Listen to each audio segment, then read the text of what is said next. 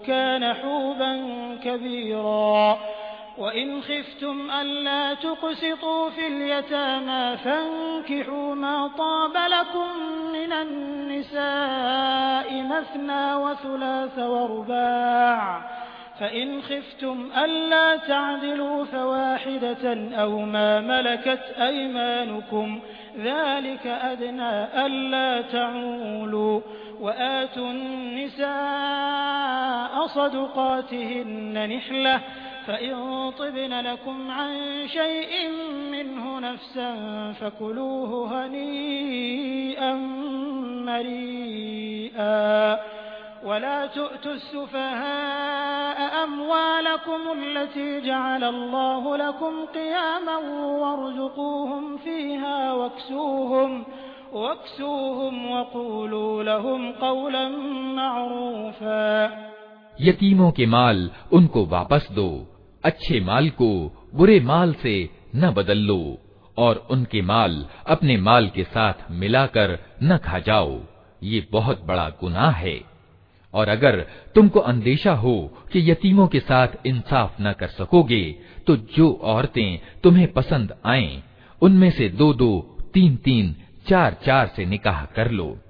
लेकिन अगर तुम्हें अंदेशा हो कि उनके साथ इंसाफ न कर सकोगे तो फिर एक ही पत्नी रखो या उन औरतों को अपने दाम्पत्य जीवन में लाओ जो तुम्हारे कब्जे में आई हैं। बे इंसाफी से बचने के लिए ये ज़्यादा अच्छा है। और औरतों के मेहर खुशी से अनिवार्य जानते हुए अदा करो। हाँ अगर वे खुद अपनी खुशी से मेहर का कोई हिस्सा तुम्हें माफ़ कर दें तो उसे तुम मज़े से खा सकते हो। और अपने वे माल जिन्हें अल्लाह ने तुम्हारे लिए ज़िंदगी कायम रखने का साधन बनाया है, नादान लोगों को न सौंपो। अलबत्ता उन्हें खाने और पहनने के लिए दो और उन्हें नेक सुझाव दो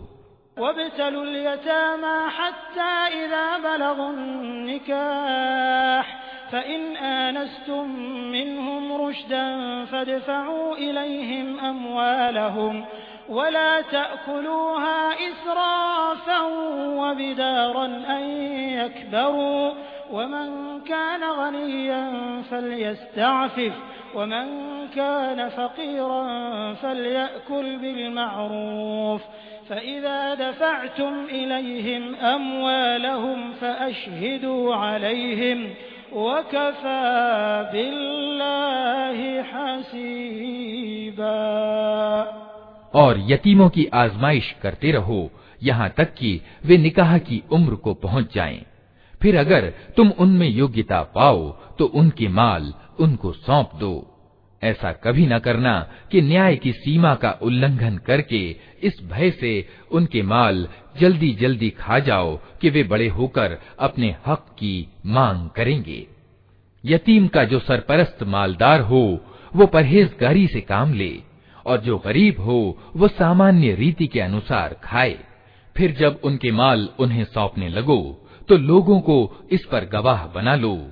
और हिसाब लेने के लिए अल्लाह काफी है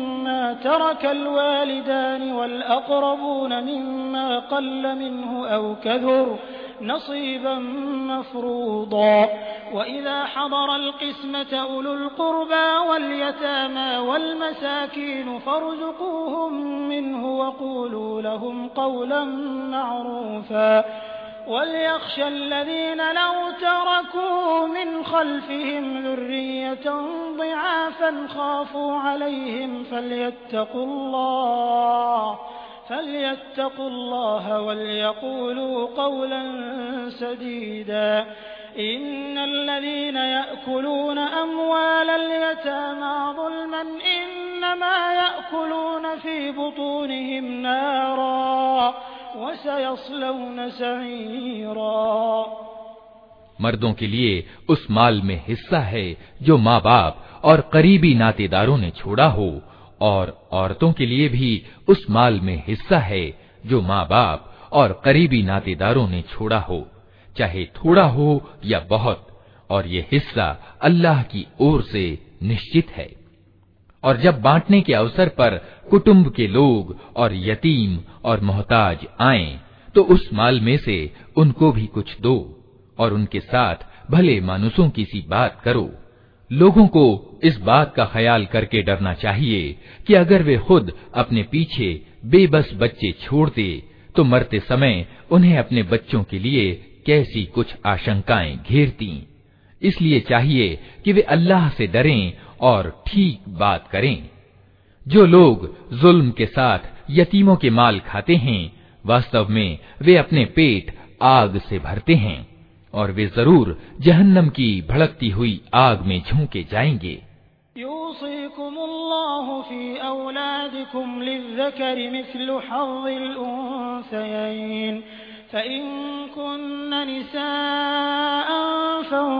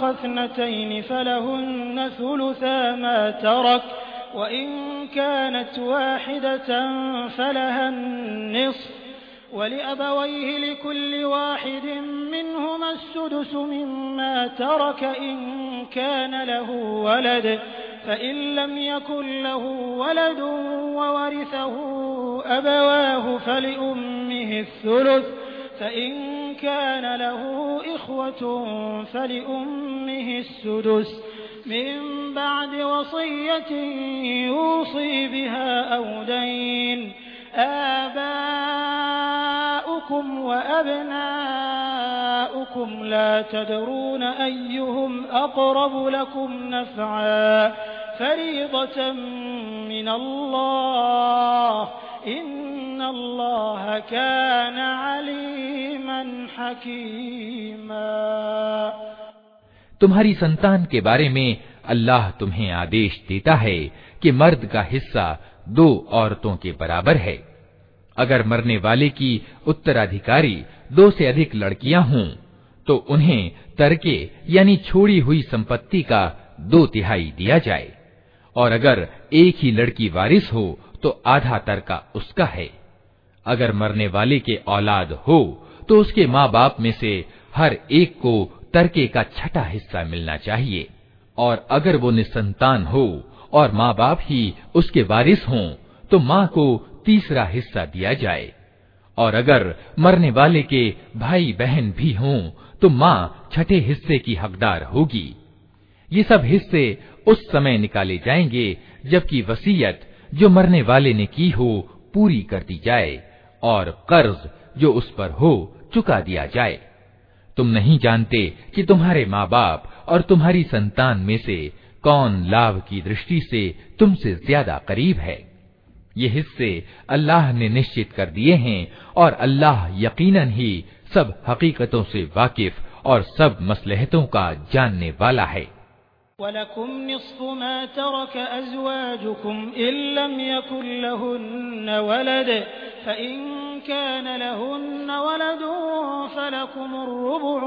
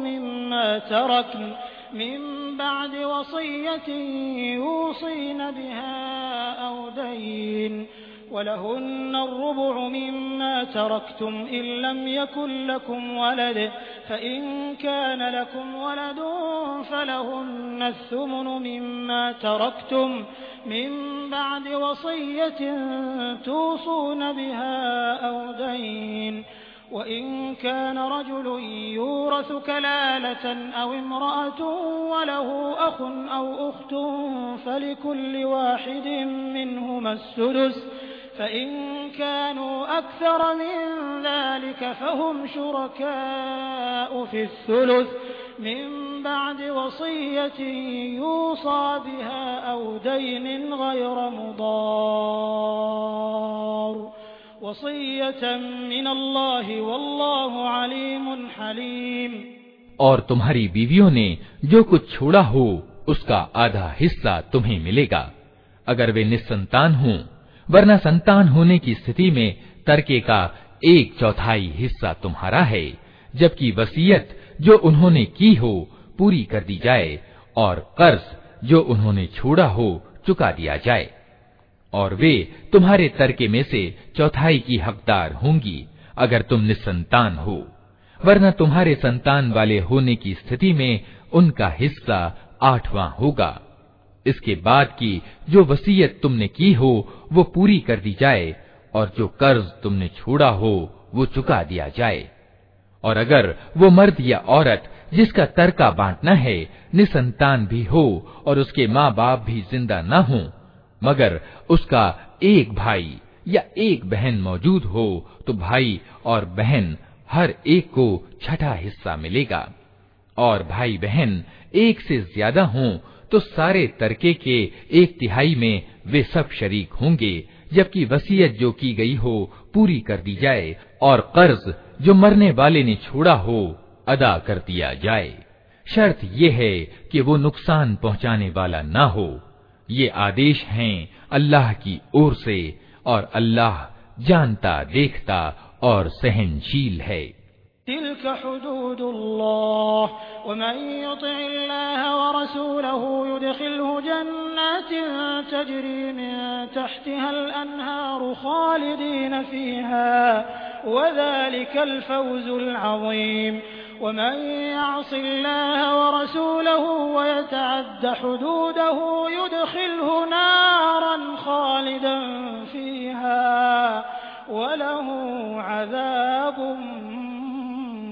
मुहीन।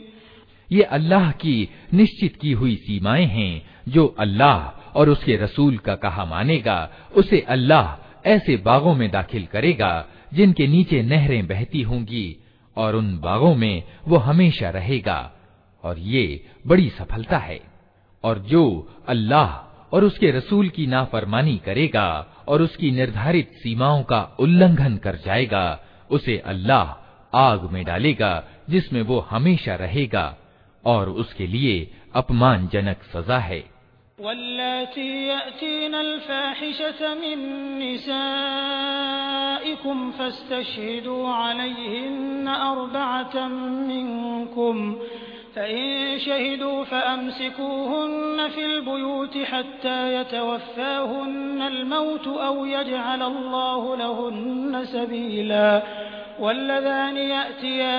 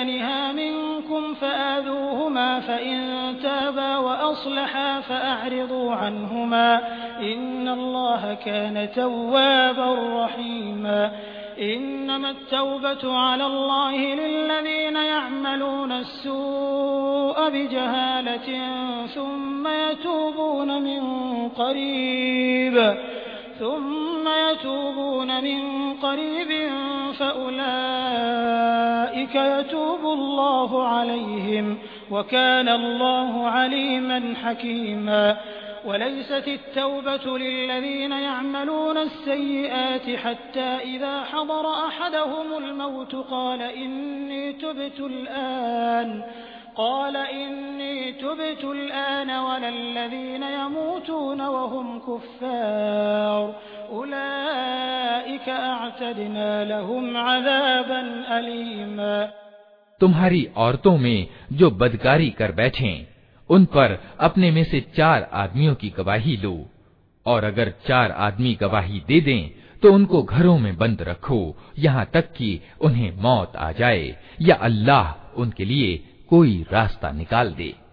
और तुम में से जो ये काम कर बैठे, उन दोनों को तकलीफ़ दो। फिर अगर वे तौबा करें और अपने को सुधार लें तो उन्हें छोड़ दो कि अल्लाह बहुत तौबा कबूल करने वाला और रहम करने वाला है। हाँ ये जान लो कि अल्लाह पर तौबा कबूल करने का हक उन्हीं लोगों के लिए है, जो नादानी की वजह से कोई बुरा काम कर बैठते हैं और उसके बाद जल्दी ही तौबा कर लेते हैं। ऐसे लोगों की ओर अल्लाह अपनी मेहरबानी की निगाह से फिर ध्यान देता है और अल्लाह सारी बातों की खबर रखने वाला और गहरी समझ रखने वाला पूरा जानकार है। मगर तौबा उन लोगों के लिए नहीं है जो बुरे काम किए चले जाते हैं। यहाँ तक कि जब उनमें से किसी की मौत का समय आ जाता है, उस समय वो कहता है कि अब मैंने तौबा की। और इसी तरह तौबा उनके लिए भी नहीं है जो मरते दम तक अधर्मी रहें ऐसे लोगों के लिए तो हमने दर्दनाक सजा तैयार कर रखी है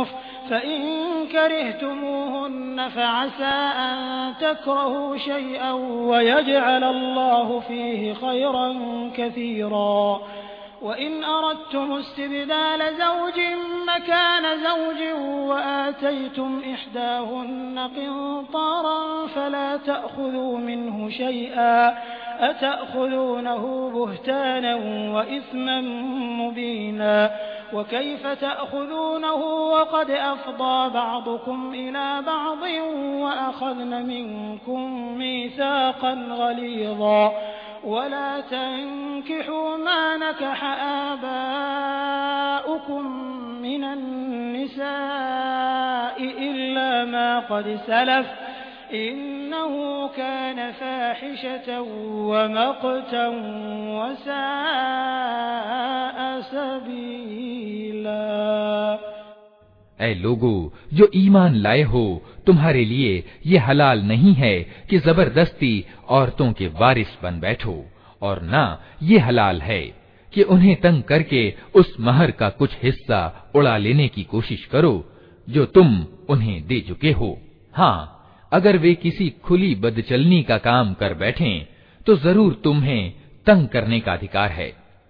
उनके साथ भले ढंग से रहो सहो। अगर वे तुम्हें पसंद न हो तो हो सकता है कि एक चीज़ तुम्हें पसंद न हो। मगर अल्लाह ने उसी में बहुत कुछ भलाई रख दी हो। और अगर तुम एक बीवी की जगह दूसरी बीवी ले आने की ठान ही लो तो चाहे तुमने उसे ढेर सारा माल ही क्यों न दिया हो, उसमें से कुछ वापस न लेना। क्या तुम उसे झूठा कलंक लगाकर और खुला जुल्म करके वापस लोगे? और आखिर तुम उसे किस तरह लोगे, जबकि तुम एक दूसरे से आनंद ले चुके हो और वे तुमसे दृढ़ प्रतिज्ञा करा चुकी हैं? और जिन औरतों से तुम्हारे बाप निकाह कर चुके हों, उनसे हरगिज निकाह न करो। मगर जो पहले हो चुका सो हो चुका वास्तव में ये एक अश्लील कर्म है अप्रिय है और बुरा चलन है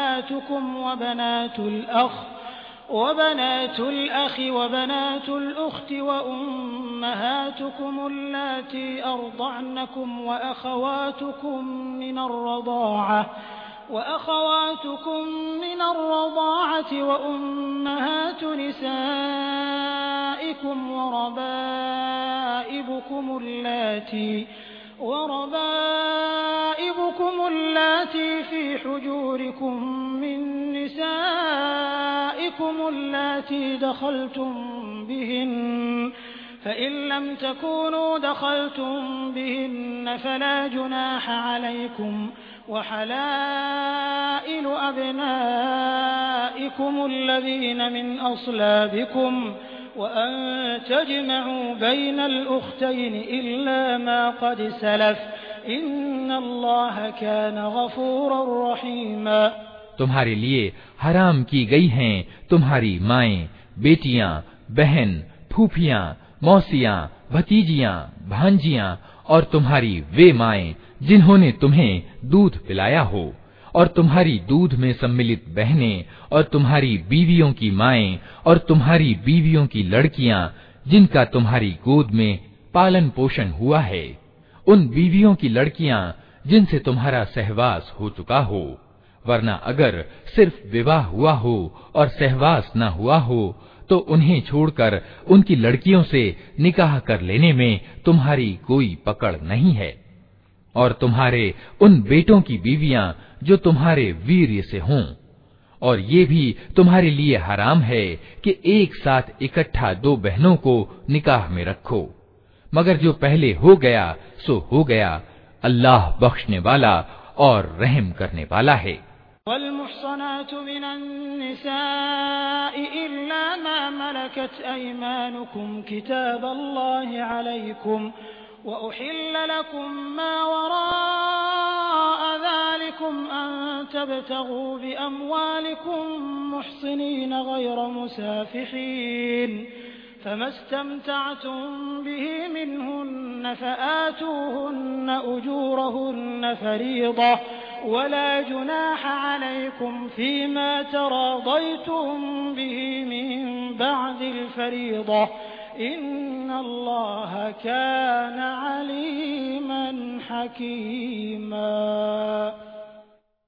और वे औरतें भी तुम्हारे लिए हराम हैं जो किसी दूसरे के निकाह में हों अलबत्ता ऐसी औरतों की बात और है जो युद्ध में तुम्हारे हाथ आए।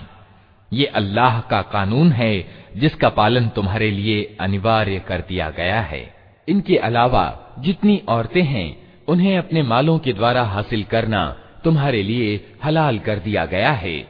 शर्त यह है कि निकाह के घेरे में लेकर उन्हें सुरक्षित करो, न कि स्वच्छंद काम तृप्ति करने लगो। फिर जो दाम्पत्य जीवन का आनंद तुम उनसे लो, उसके बदले में उनके मेहर अनिवार्य समझते हुए अदा करो। अलबत्ता मेहर निश्चित हो जाने के बाद आपस की रजामंदी से तुम्हारे बीच अगर कोई समझौता हो जाए तो इसमें कोई हरज नहीं। अल्लाह सब कुछ जानने वाला तत्वदर्शी है।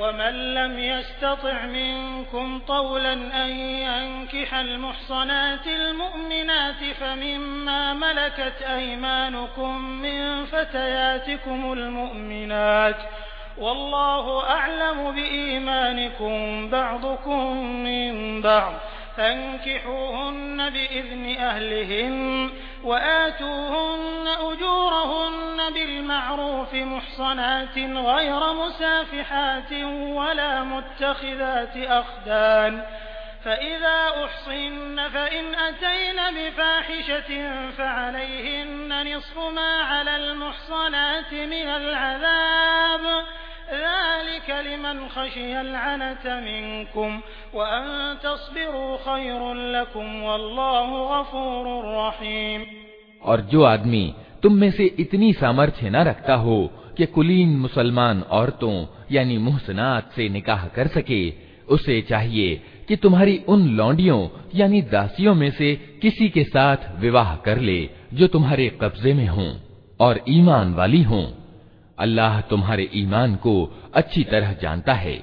तुम सब एक ही गिरोह के लोग हो। अतः उनके सरपरस्तों की इजाज़त से उनके साथ निकाह कर लो और सामान्य नियम के अनुसार उनके मेहर अदा कर दो, ताकि वे निकाह की परिधि में सुरक्षित होकर रहें, स्वच्छंद काम तृप्ति न करती फिरें और न चोरी छिपे नाजायज संबंध बनाएँ। फिर जब वे विवाह की परिधि में सुरक्षित हो जाएँ और उसके बाद कोई अश्लील कर्म कर बैठे तो उन पर उस सजा के मुकाबले में आधी सजा है जो खानदानी औरतों के लिए निर्धारित है। ये सुविधा तुम में से उन लोगों के लिए रखी गई है, जिनको निकाह न करने से संयम के भंग हो जाने का भय हो। लेकिन अगर तुम सब्र करो तो ये तुम्हारे लिए अच्छा है और अल्लाह बख्शने वाला और रहम फरमाने वाला है।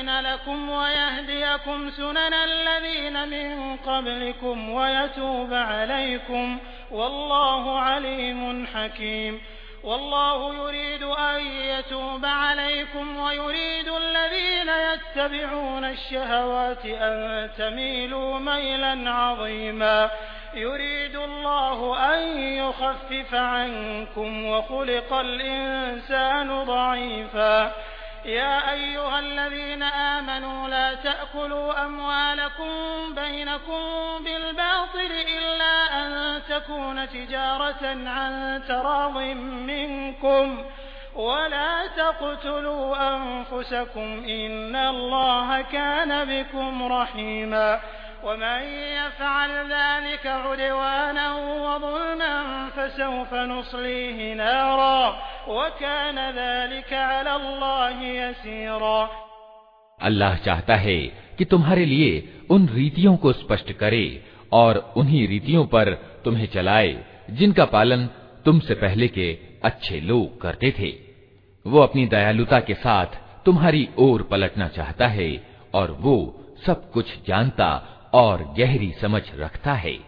हाँ अल्लाह तो तुम्हारी ओर दयालुता के साथ पलटना चाहता है, मगर जो लोग खुद अपनी वासनाओं के पीछे चल रहे हैं, वे चाहते हैं कि तुम सीधे रास्ते से हटकर दूर निकल जाओ।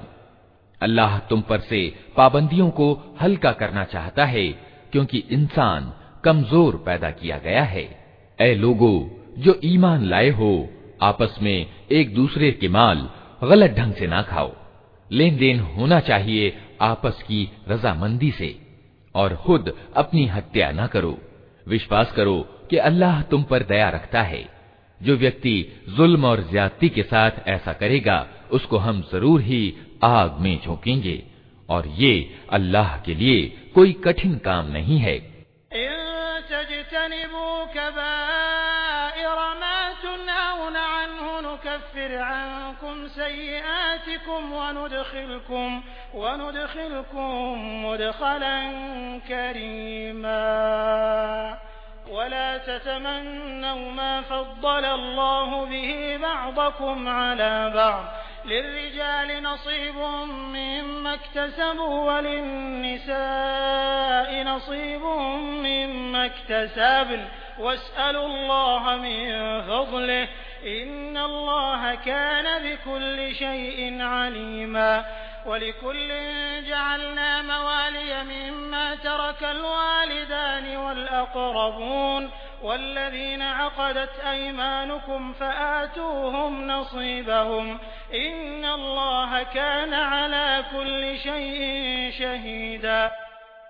अगर तुम उन बड़े बड़े गुनाहों से बचते रहो जिनसे तुम्हें रोका जा रहा है तो तुम्हारी छोटी मोटी बुराइयों को हम तुम्हारे हिसाब से हटा देंगे और तुमको इज़्ज़त की जगह में दाखिल करेंगे।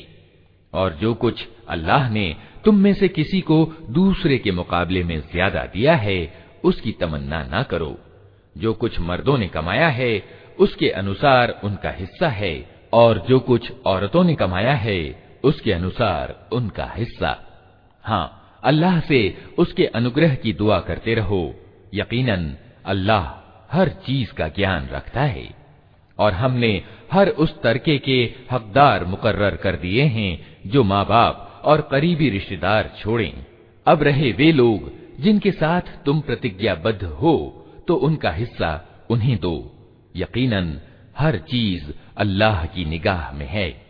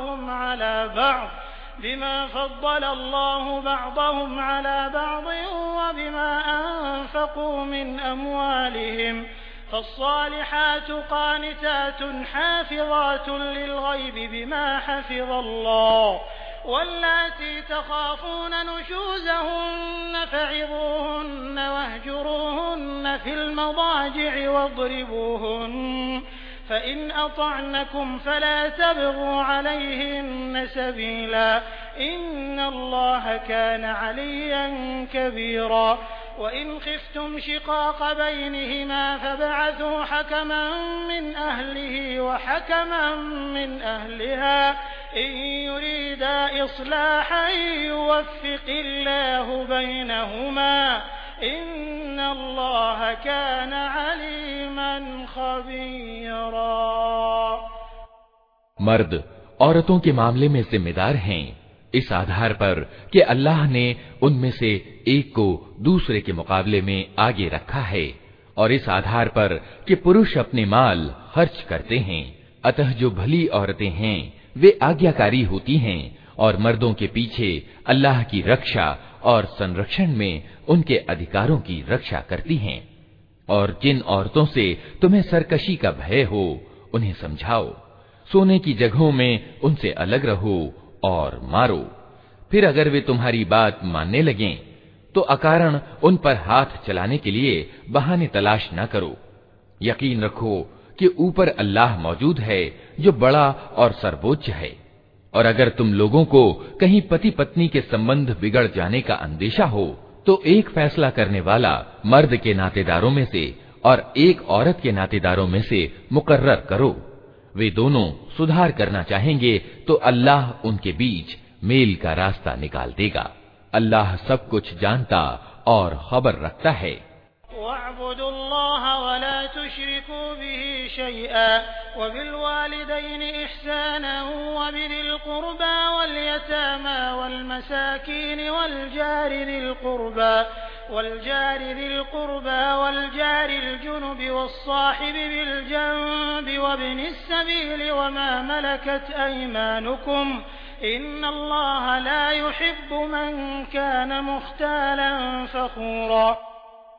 और तुम सब अल्लाह की बंदगी करो उसके साथ किसी को साझी ना बनाओ माँ बाप के साथ अच्छा व्यवहार करो नातेदारों और यतीमों और मोहताजों के साथ अच्छा व्यवहार करो और पड़ोसी नातेदार से, अपरिचित पड़ोसी से, पहलू के साथी और मुसाफिर से, और उन दास दासियों से जो तुम्हारे अधिकार में हों, एहसान का मामला रखो। यकीन जानो, अल्लाह किसी ऐसे व्यक्ति को पसंद नहीं करता जो डींगे मारने वाला हो और अपनी बड़ाई पर गर्व करे।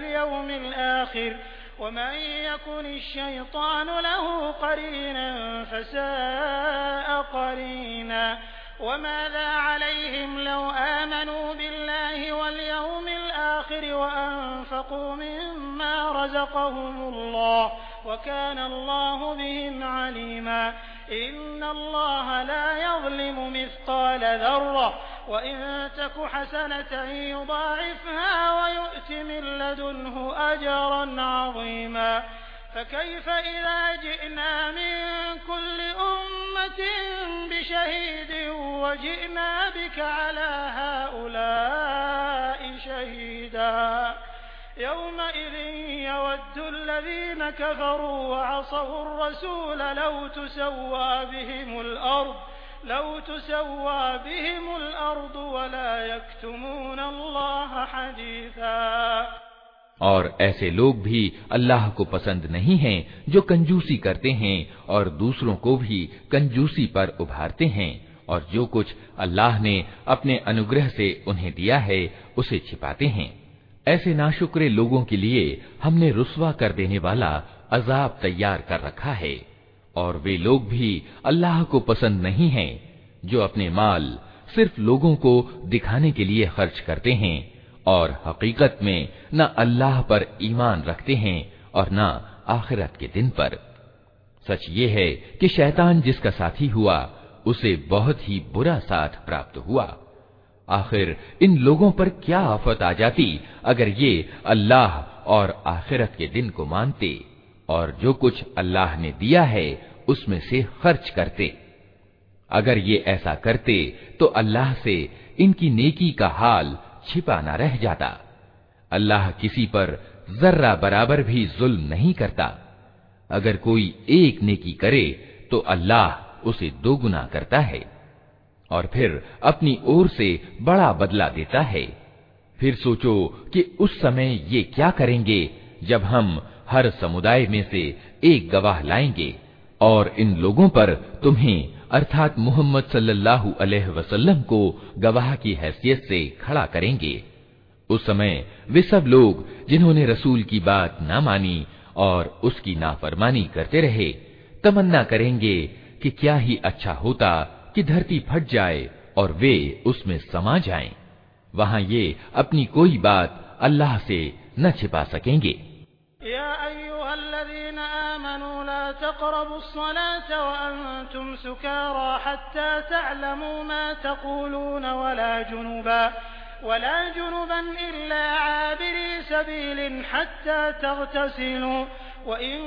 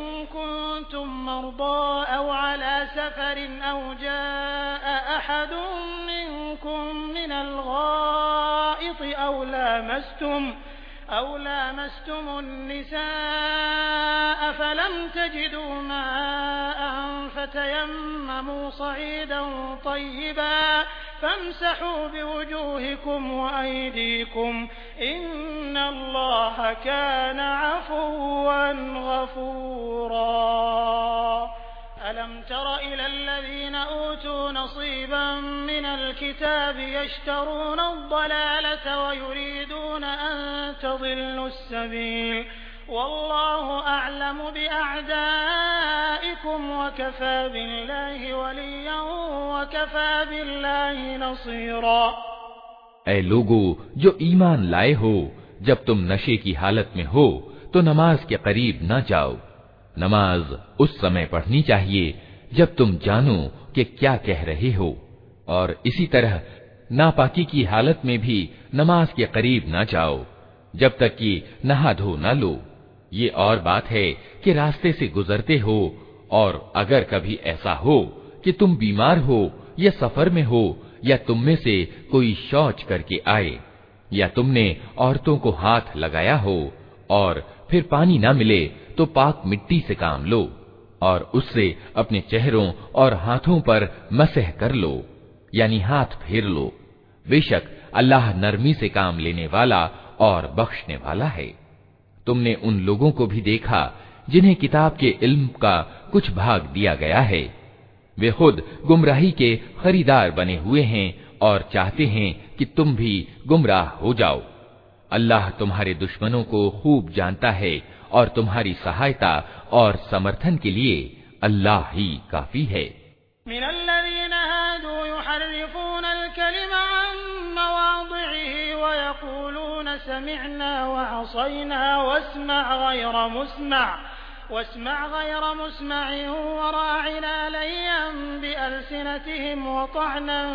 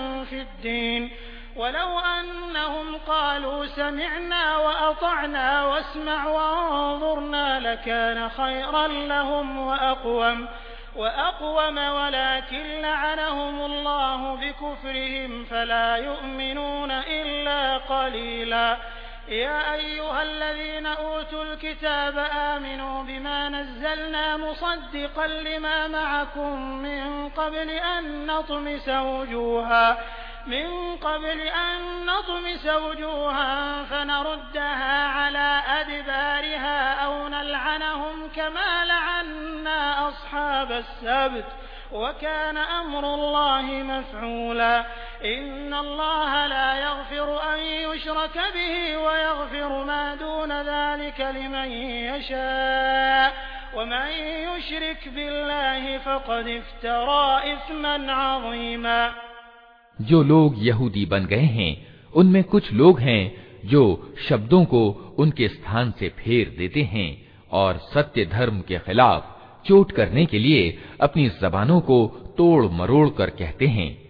हमने सुना, मगर स्वीकार नहीं किया। और सुनिए, आप ऐसे नहीं कि कोई सुनाए और हमारी रियायत करें।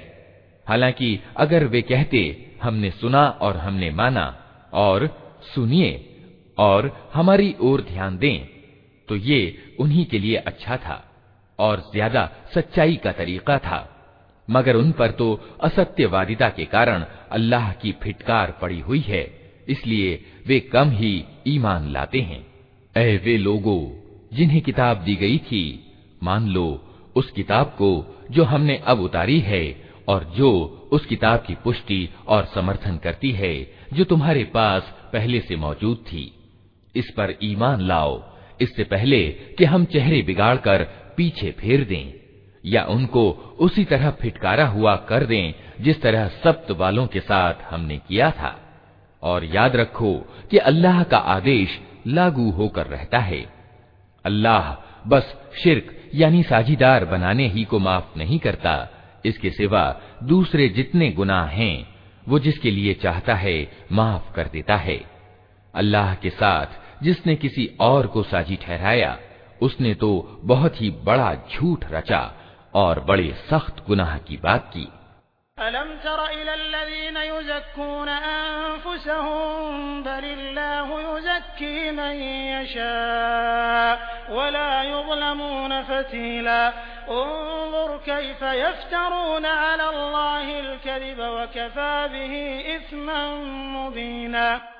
तुमने उन लोगों को भी देखा जो अपने पवित्र आत्मा होने का बहुत दम भरते हैं हालाँकि पवित्रता तो अल्लाह ही जिसे चाहता है, प्रदान करता है। और इन्हें जो पवित्रता नहीं मिलती तो वास्तव में इन पर जर्रा बराबर भी जुल्म नहीं किया जाता। देखो तो सही, ये अल्लाह पर भी झूठा इल्ज़ाम घड़ने से नहीं चूकते, और इनके खुले गुनाहगार होने के लिए यही एक गुनाह बहुत है।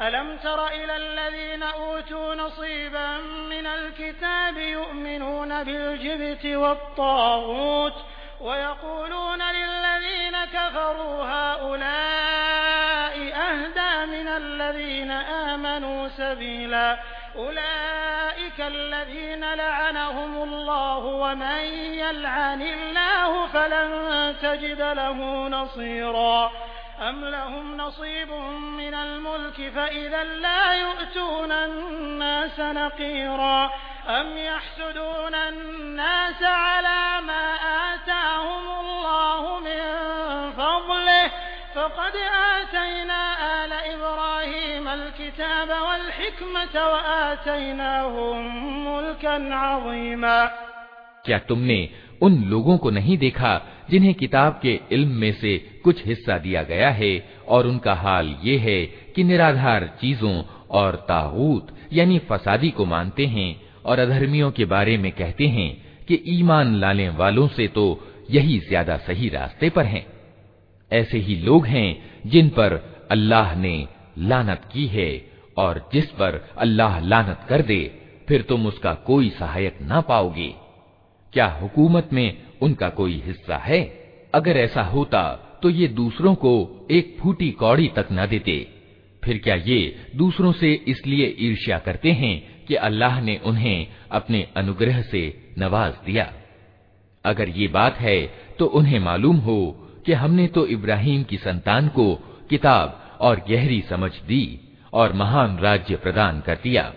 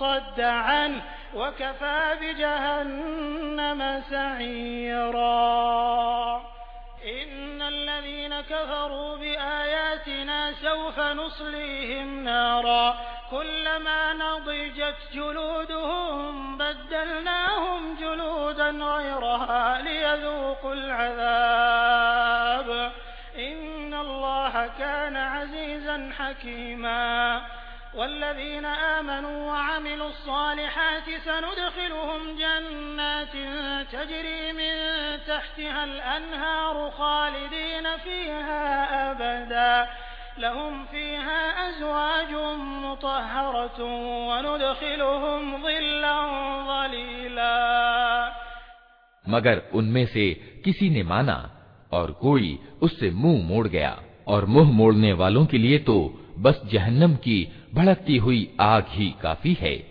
जिन लोगों ने हमारी आयतों को मानने से इनकार कर दिया है, उन्हें ज़रूर ही हम आग में झोंकेंगे।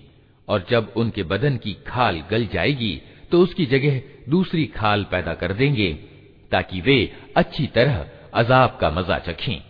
अल्लाह बड़ी सामर्थ्य रखता है और अपने फैसलों को व्यवहार में लाने की हिकमत को खूब जानता है।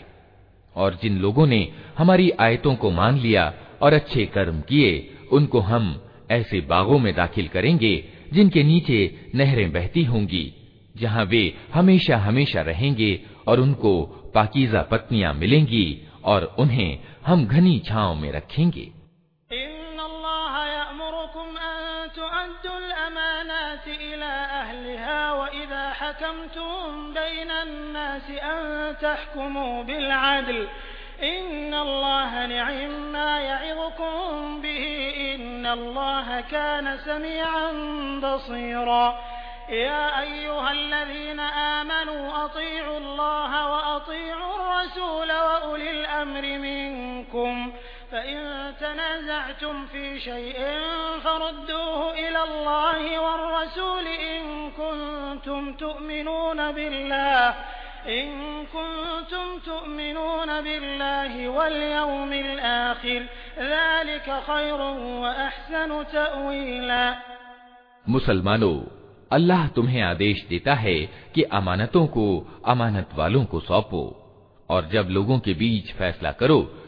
तो इंसाफ के साथ करो।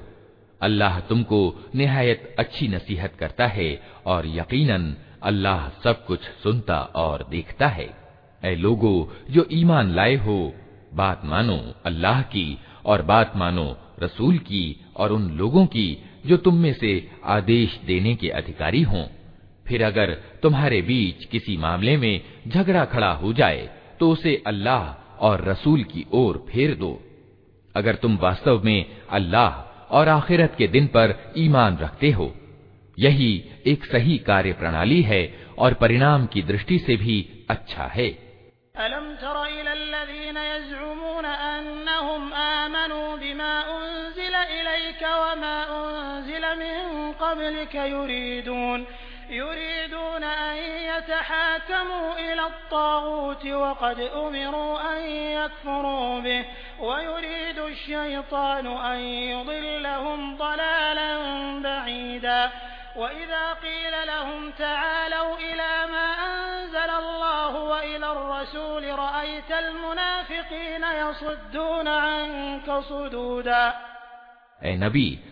तुमने देखा नहीं उन लोगों को जो दावा तो करते हैं कि हमने मान लिया है उस किताब को जो तुम्हारी ओर उतारी गई है और उन किताबों को जो तुमसे पहले उतारी गई थीं। मगर चाहते ये हैं कि अपने मामलों का फैसला कराने के लिए बढ़े हुए फसादी की ओर जाएँ, जबकि उन्हें फसादी से इनकार करने का आदेश दिया गया था। शैतान उन्हें भटकाकर सीधे मार्ग से बहुत दूर ले जाना चाहता है और जब उनसे कहा जाता है कि आओ उस चीज़ की ओर जो अल्लाह ने उतारी है और आओ रसूल की ओर तो इन मुनाफिकों यानी पाखंडियों को तुम देखते हो कि ये तुम्हारी ओर आने से कतराते हैं।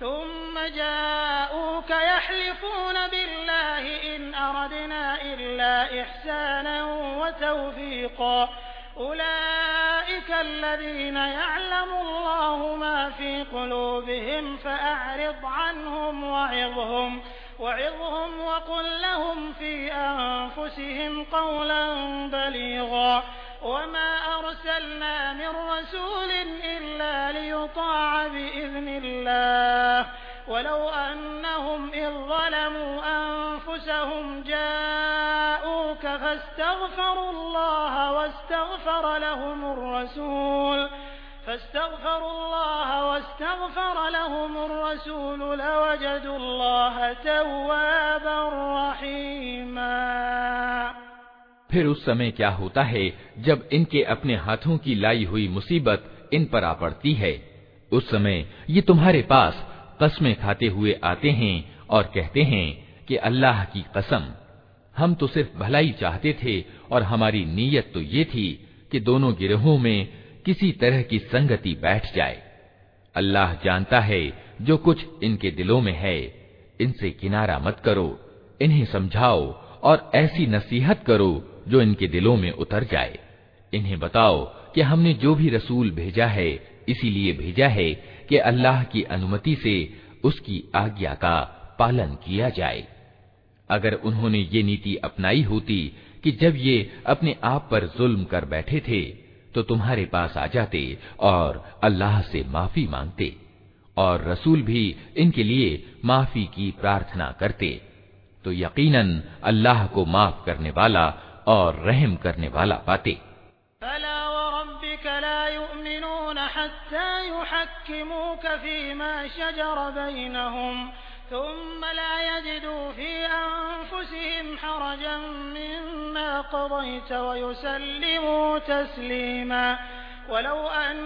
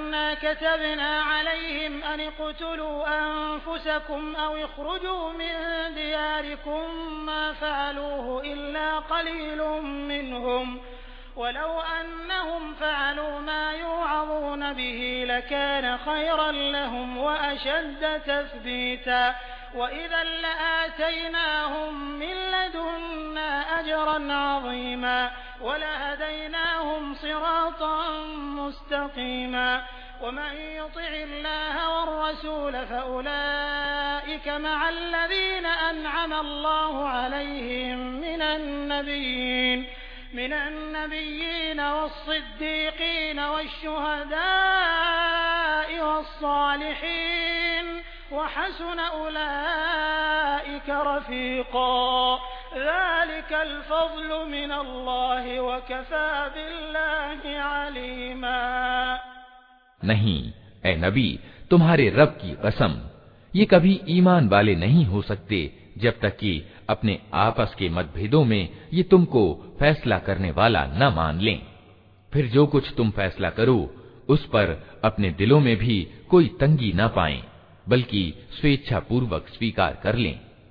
अगर हमने इन्हें आदेश दिया होता कि अपने आप को मारो या अपने घरों से निकल जाओ तो इनमें से थोड़े ही आदमी ऐसा करते।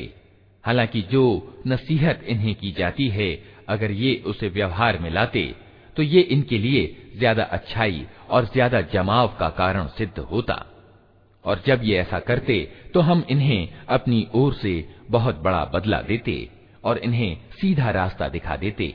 जो लोग अल्लाह और रसूल की आज्ञा का पालन करेंगे, वो उन लोगों के साथ होंगे जिन पर अल्लाह ने इनाम फरमाया है।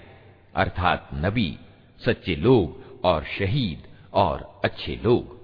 कैसे अच्छे हैं ये साथी जो किसी को प्राप्त हों?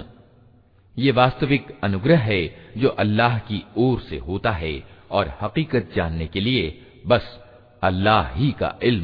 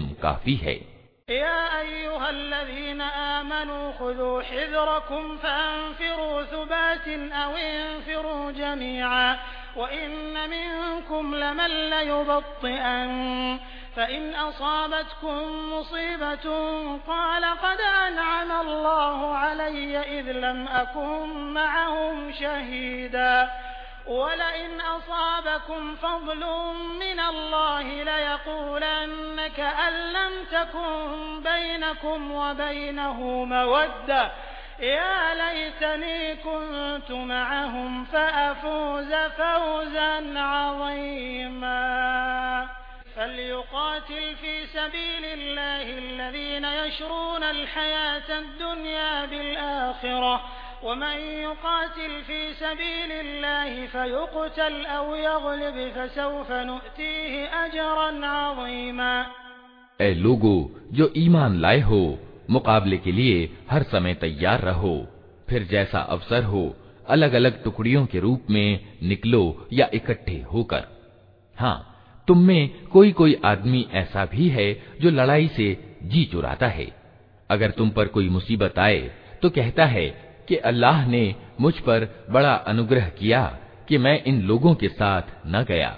और अगर अल्लाह की ओर से तुम पर अनुग्रह हो तो कहता है, और इस तरह कहता है, मानो तुम्हारे और उसके बीच प्रेम का कोई संबंध था ही नहीं, कि क्या ही अच्छा होता कि मैं भी इनके साथ होता तो बड़ा काम बन जाता।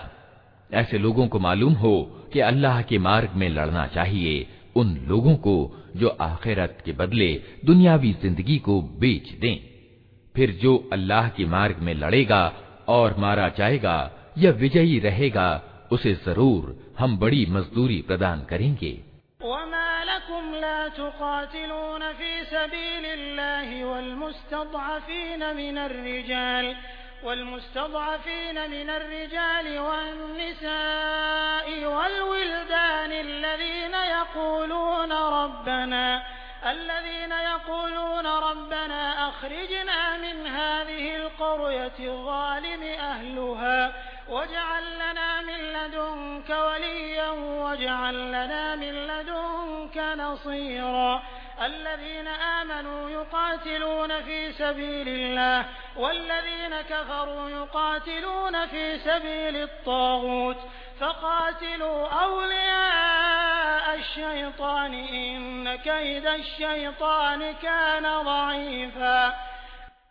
आखिर क्या कारण है कि तुम अल्लाह के मार्ग में उन बेबस मर्दों औरतों और बच्चों के लिए ना लड़ो जो कमजोर पाकर दबा लिए गए हैं और फरियाद कर रहे हैं कि ए हमारे रब, हमको इस बस्ती से निकाल जिसके निवासी जालिम हैं और अपनी ओर से हमारा कोई समर्थक और सहायक पैदा कर दे। जिन लोगों ने ईमान का रास्ता अपनाया है, वे अल्लाह के मार्ग में लड़ते हैं और जिन्होंने अधर्म का मार्ग अपनाया है, वे बढ़े हुए फसादी की राह में लड़ते हैं। अतः शैतान के साथियों से लड़ो और यकीन जानो कि शैतान की चालें वास्तव में बहुत ही कमजोर हैं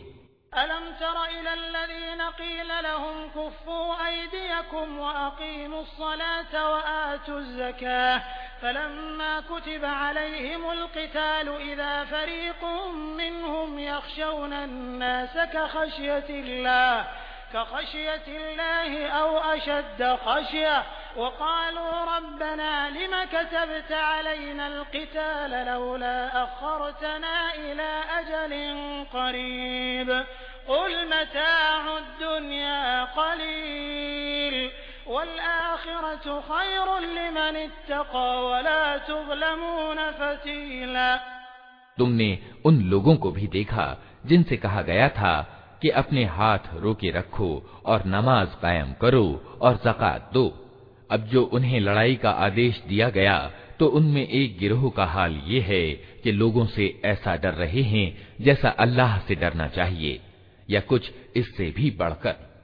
कहते हैं, ए हमारे रब, ये हम पर लड़ाई का आदेश क्यों लिख दिया? क्यों न हमें अभी कुछ और मोहलत दी? इनसे कहो, सांसारिक जीवन पूंजी थोड़ी है और आखिरत एक अल्लाह से डरने वाले इंसान के लिए ज्यादा बेहतर है और तुम पर जुल्म एक जर्रा बराबर भी न किया जाएगा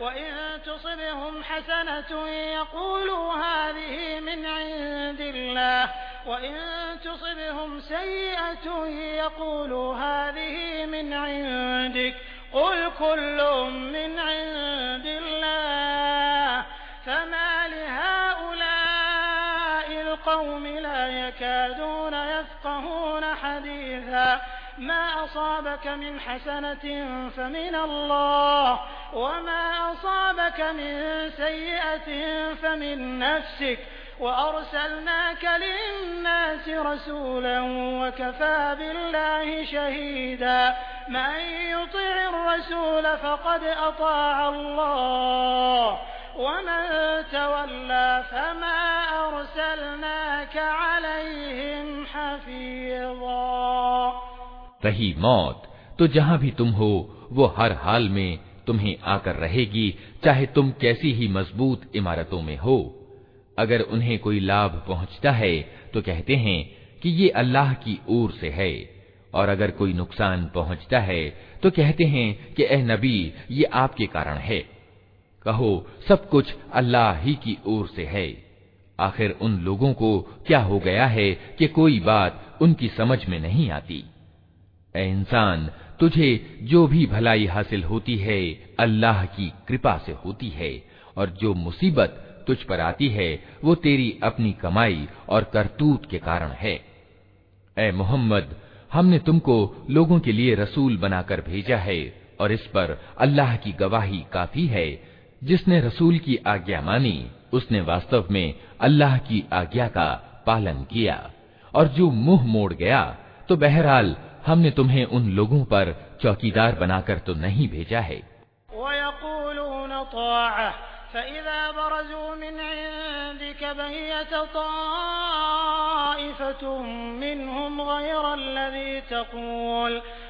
वल्लाहु यक्तुबु मा युबय्यितून फअरिद अन्हुम वतवक्कल अलल्लाहि वकफा बिल्लाहि वकीला अफला यतदब्बरून अलकुरआन वलौ कान मिन इंदि गैरिल्लाहि लवजदू फीहि इख्तिलाफन कसीरा वे मुंह पर कहते हैं कि हम आज्ञाकारी हैं मगर जब तुम्हारे पास से निकलते हैं तो उनमें से एक गिरोह रातों को इकट्ठा होकर तुम्हारी बातों के खिलाफ मशविरे करता है।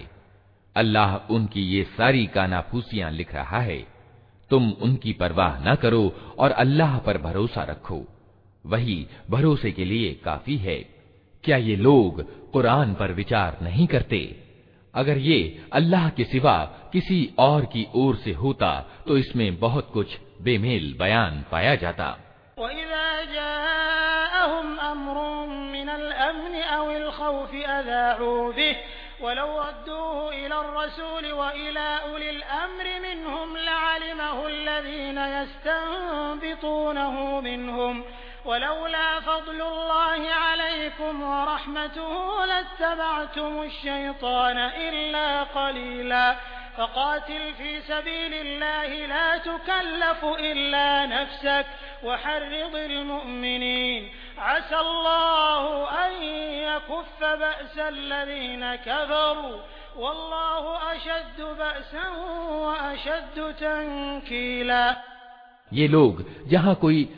निश्चिंतता या भय की खबर सुन पाते हैं उसे लेकर फैला देते हैं। हालाँकि अगर ये उसे रसूल और अपने समुदाय के जिम्मेदार लोगों तक पहुंचाएँ, तो उससे ऐसे लोग बाखबर हो जाएँ जो इनके बीच इस बात की योग्यता रखते हैं कि उससे सही नतीजा निकाल सकें। तुम लोगों पर अल्लाह का अनुग्रह और दयालुता न होती तो तुम्हारी कमजोरियाँ ऐसी थीं कि गिने चुने थोड़े लोगों के सिवा तुम सब शैतान के पीछे लग गए होते। अतः ए नबी, तुम अल्लाह की राह में लड़ो। तुम अपने आप के सिवा किसी और के लिए जिम्मेदार नहीं हो। अलबत्ता, ईमान वालों को लड़ने के लिए उकसाओ। असंभव नहीं कि अल्लाह अधर्मियों का ज़ोर तोड़ दे। अल्लाह का ज़ोर सबसे अधिक प्रबल और उसकी सजा सबसे ज़्यादा सख्त है।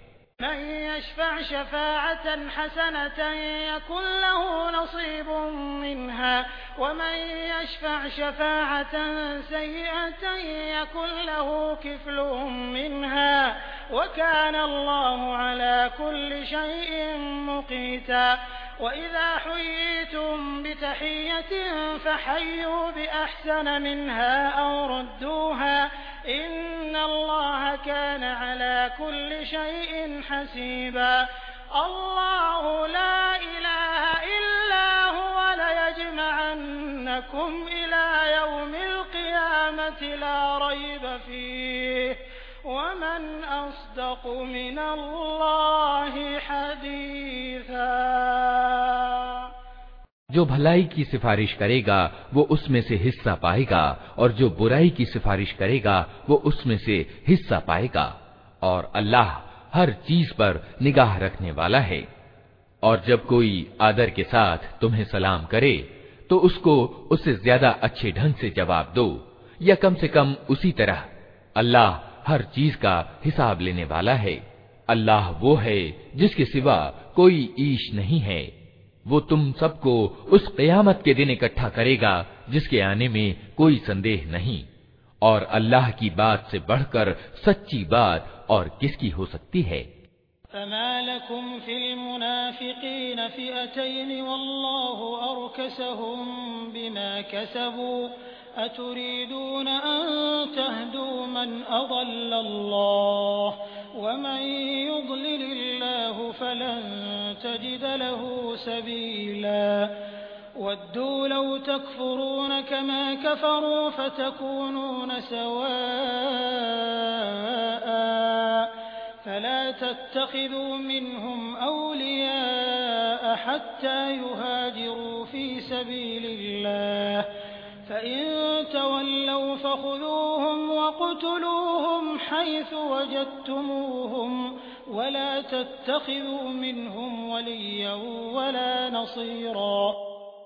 फिर ये तुम्हें क्या हो गया है कि मुनाफिकों यानी कपटाचारियों के बारे में तुम्हारे बीच दो मत पाए जाते हैं हालांकि जो बुराइयां उन्होंने कमाई हैं उनके कारण अल्लाह उन्हें उल्टा फेर चुका है क्या तुम चाहते हो कि जिसे अल्लाह ने सीधे रास्ते पर नहीं लगाया, उसे तुम रास्ते से लगा दो हालाँकि जिसको अल्लाह ने रास्ते से भटका दिया, उसके लिए तुम कोई रास्ता नहीं पा सकते वे तो ये चाहते हैं कि जिस तरह वे खुद अधर्मी हैं, उसी तरह तुम भी अधर्मी हो जाओ, ताकि तुम और वे सब समान हो जाएँ। अतः उनमें से किसी को अपना मित्र न बनाओ, जब तक कि वे अल्लाह के रास्ते में घर बार छोड़कर न आ जाएँ। और अगर वे घर बार छोड़ने, यानी हिजरत से बाज रहें तो जहाँ पाओ उन्हें पकड़ो और कत्ल करो, और उनमें से किसी को अपना दोस्त और मददगार न बनाओ इल्लल्लज़ीन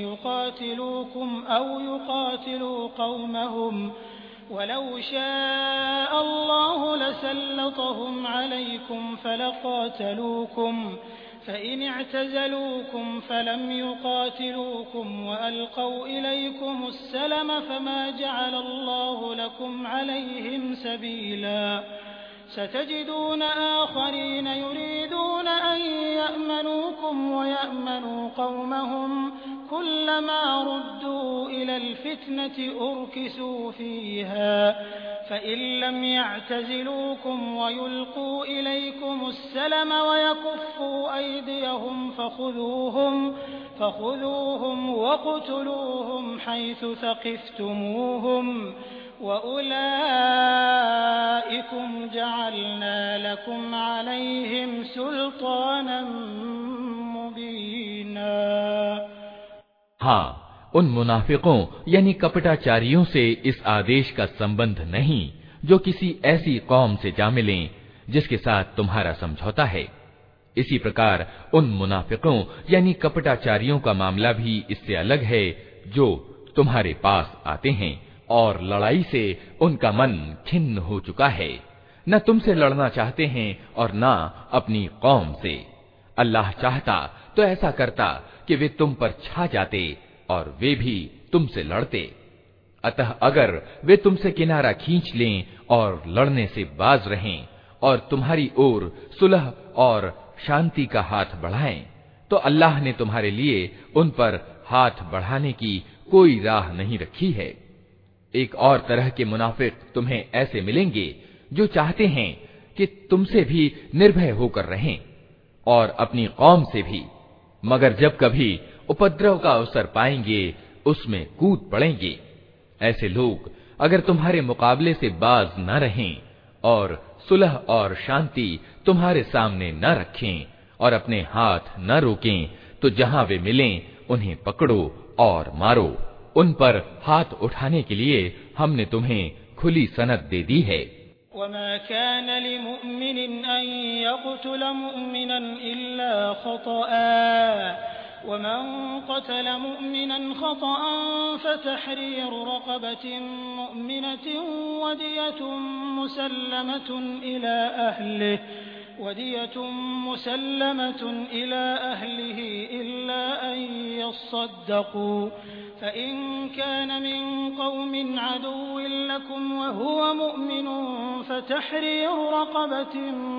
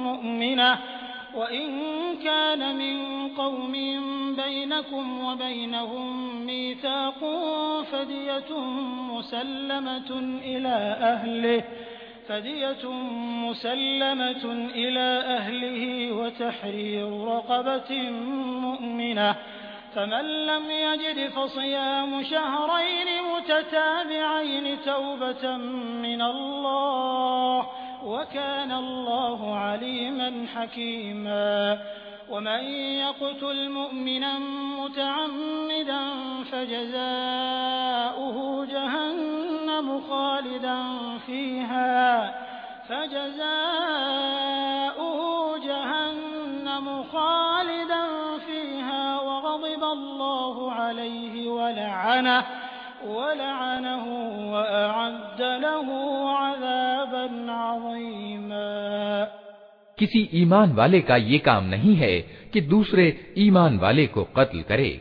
ये और बात है कि उससे चूक हो जाए और जो आदमी किसी ईमान वाले को गलती से कत्ल कर दे तो इसके गुनाह का कफारा ये है कि एक ईमान वाले आदमी को गुलामी से आज़ाद करे और जो कत्ल हुआ, उसके वारिसों को इसका खून बहा दे।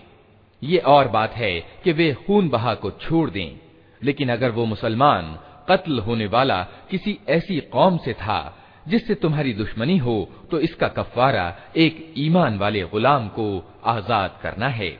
और अगर वो किसी ऐसी गैर मुस्लिम कौम का आदमी था, जिससे तुम्हारा समझौता हो तो उसके वारिसों को खून बहा दिया जाएगा और एक ईमान वाला गुलाम आज़ाद करना होगा। फिर जो गुलाम न पाए, वो लगातार दो मास के रोज़े रखे। ये इस गुनाह से तौबा करने का तरीका है और अल्लाह सब कुछ जानने वाला और गहरी समझ वाला है। रहा वो आदमी जो किसी ईमान वाले का जानबूझकर कत्ल करे तो उसकी सजा जहन्नम है, जिसमें वो हमेशा रहेगा। उस पर अल्लाह का गजब और उसकी लानत है और अल्लाह ने उसके लिए कठोर अजाब तैयार कर रखा है। या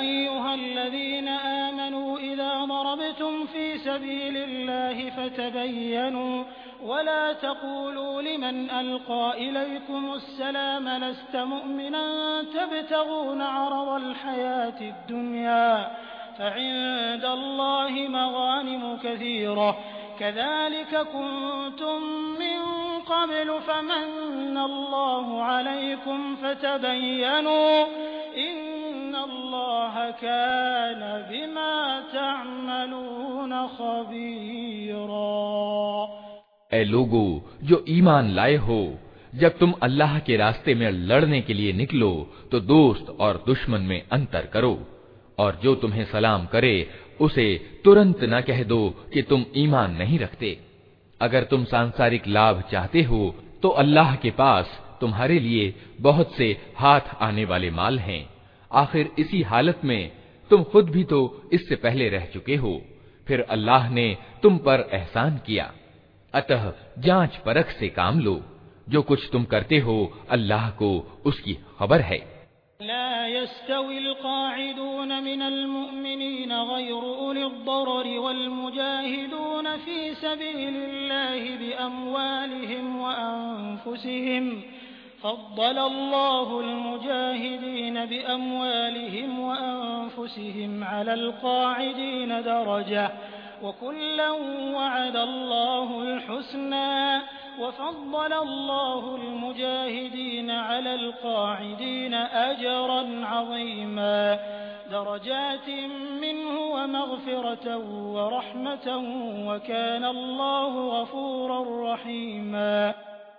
मुसलमानों में से वे लोग जो बिना किसी कारण के घर बैठे रहते हैं और वे जो अल्लाह के मार्ग में जान और माल से जान तोड़ कोशिश करते हैं।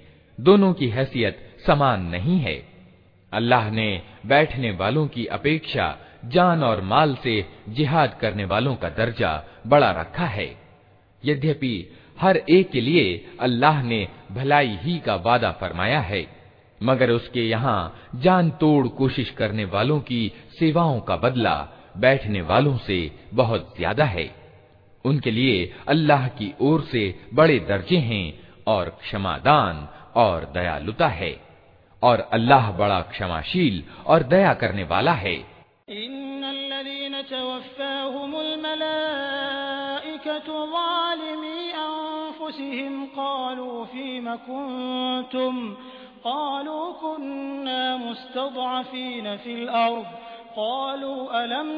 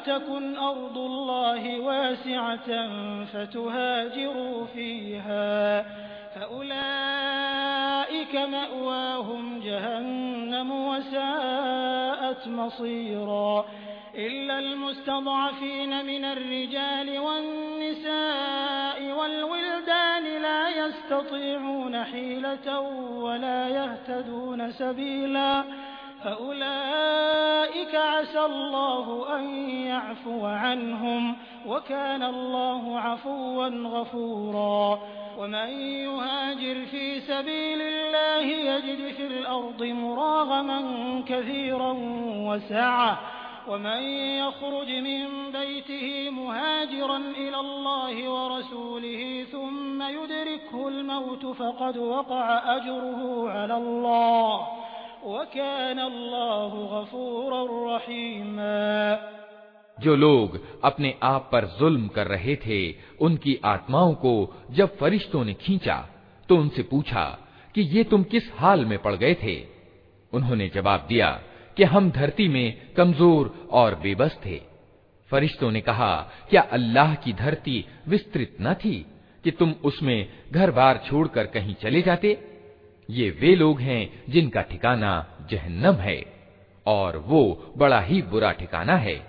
हाँ जो मर्द, औरतें और बच्चे वास्तव में बेबस हैं और निकलने का कोई मार्ग और साधन नहीं पाते, बहुत संभव है कि अल्लाह उन्हें माफ़ कर दे। अल्लाह बड़ा माफ़ करने वाला और छोड़ देने वाला है। जो कोई अल्लाह के मार्ग में घर बार छोड़कर निकलेगा, वो धरती में पनाह लेने की बहुत जगह और गुजर बसर के लिए बड़ी गुंजाइश पाएगा। और जो अपने घर से सब कुछ छोड़कर अल्लाह और रसूल की ओर निकले, फिर रास्ते ही में उसकी मौत हो जाए। उसका बदला अल्लाह के जिम्मे अनिवार्य हो गया। अल्लाह बहुत क्षमाशील और दयावान है।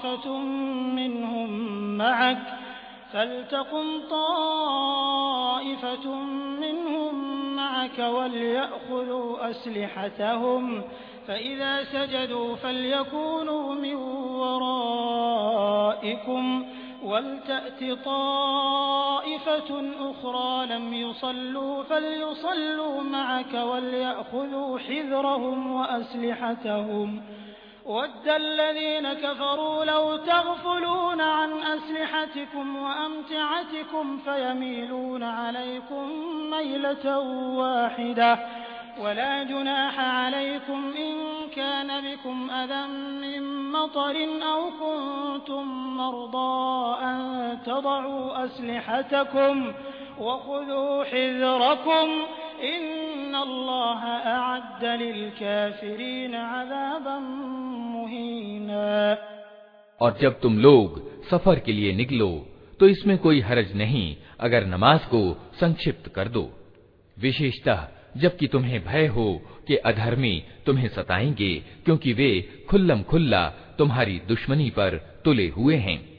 और ए नबी, जब तुम मुसलमानों के बीच हो और लड़ाई की हालत में उन्हें नमाज़ पढ़ाने खड़े हो तो चाहिए कि उनमें से एक गिरोह तुम्हारे साथ खड़ा हो और अपने हथियार लिए रहे। फिर जब वो सजदा कर ले तो पीछे चला जाए और दूसरा गिरोह जिसने अभी नमाज़ नहीं पढ़ी है, आकर तुम्हारे साथ पढ़े, और वो भी चौकन्ना रहे, और अपने हथियार लिए रहे। क्योंकि अधर्मी इस ताक में हैं कि तुम अपने हथियारों और अपने सामानों की ओर से तनिक असावधान हो तो वे तुम पर एक साथ टूट पड़े। अलबत्ता, अगर वर्षा के कारण तकलीफ़ होती हो या बीमार हो तो हथियार रख देने में कोई हरज नहीं। मगर फिर भी चौकन्ने रहो। यकीन रखो कि अल्लाह ने अधर्मियों के लिए अपमानजनक यातना यानी अजाब तैयार कर रखी है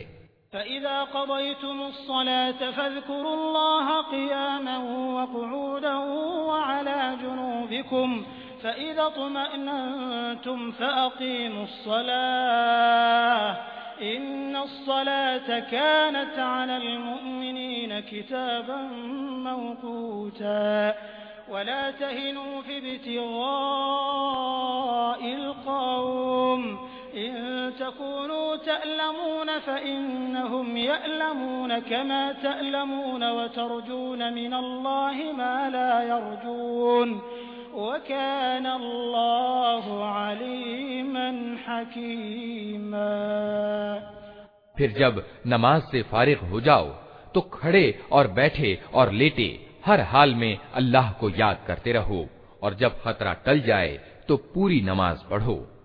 नमाज़ वास्तव में ऐसा फ़र्ज़ है जो समय की पाबंदी के साथ ईमान वालों के लिए अनिवार्य किया गया है।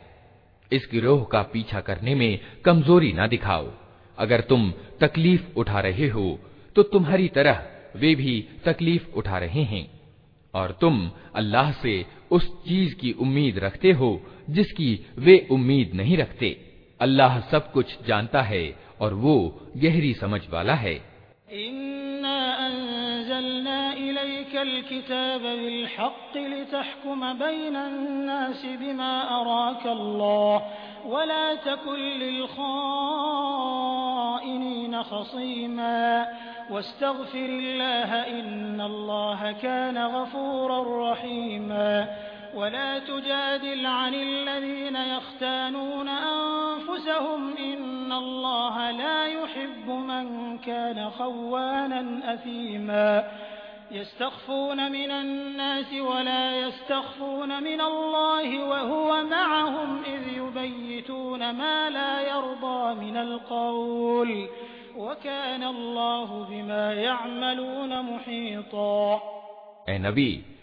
हमने ये किताब हक के साथ तुम्हारी ओर उतारी है, ताकि जो सीधा रास्ता अल्लाह ने तुम्हें दिखाया है, उसके अनुसार लोगों के बीच फैसला करो। तुम विश्वासघाती लोगों की ओर से झगड़ने वाले न बनो, और अल्लाह से क्षमा की प्रार्थना करो। वो बड़ा क्षमाशील और दयावान है। जो लोग खुद अपने साथ विश्वासघात करते हैं, तुम उनका पक्ष न लो। अल्लाह को ऐसा आदमी पसंद नहीं है जो विश्वासघाती और पापी हो। ये लोग इंसानों से अपनी करतूतों को छिपा सकते हैं, मगर अल्लाह से नहीं छिपा सकते। वो तो उस समय भी इनके साथ होता है जब ये रातों को छिपकर उसकी इच्छा के विरुद्ध मशविरे करते हैं। इनके सारे कर्मों को वो अपनी परिधि में लिए हुए है।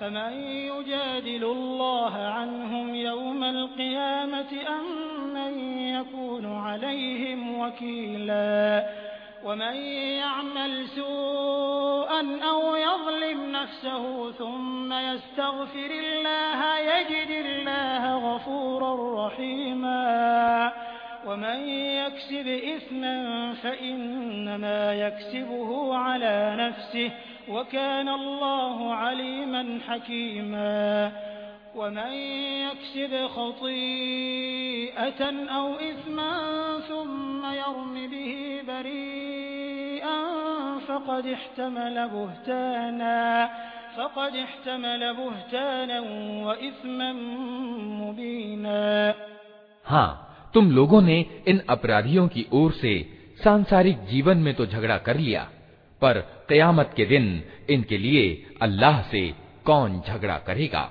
आखिर वहाँ कौन इनका वकील होगा? अगर कोई आदमी बुरा काम कर बैठे या खुद अपने पर जुल्म कर जाए और इसके बाद अल्लाह से क्षमा की प्रार्थना करे तो अल्लाह को क्षमाशील और दयावान पाएगा। मगर जो बुराई कमा ले तो उसकी ये कमाई उसी के लिए वबाल होगी। अल्लाह को सब बातों की खबर है और वो गहरी समझ वाला है और सर्वज्ञ है। फिर जिसने कोई खता या गुनाह करके उसका इल्ज़ाम किसी निरपराध पर थोप दिया, उसने तो बड़े लांछन और खुले गुनाह का बोझ समेट लिया। वलौला फज़लुल्लाहि अलैका व रहमतुहु लहम्मत ताइफतुम मिनहुम अन युदिल्लूक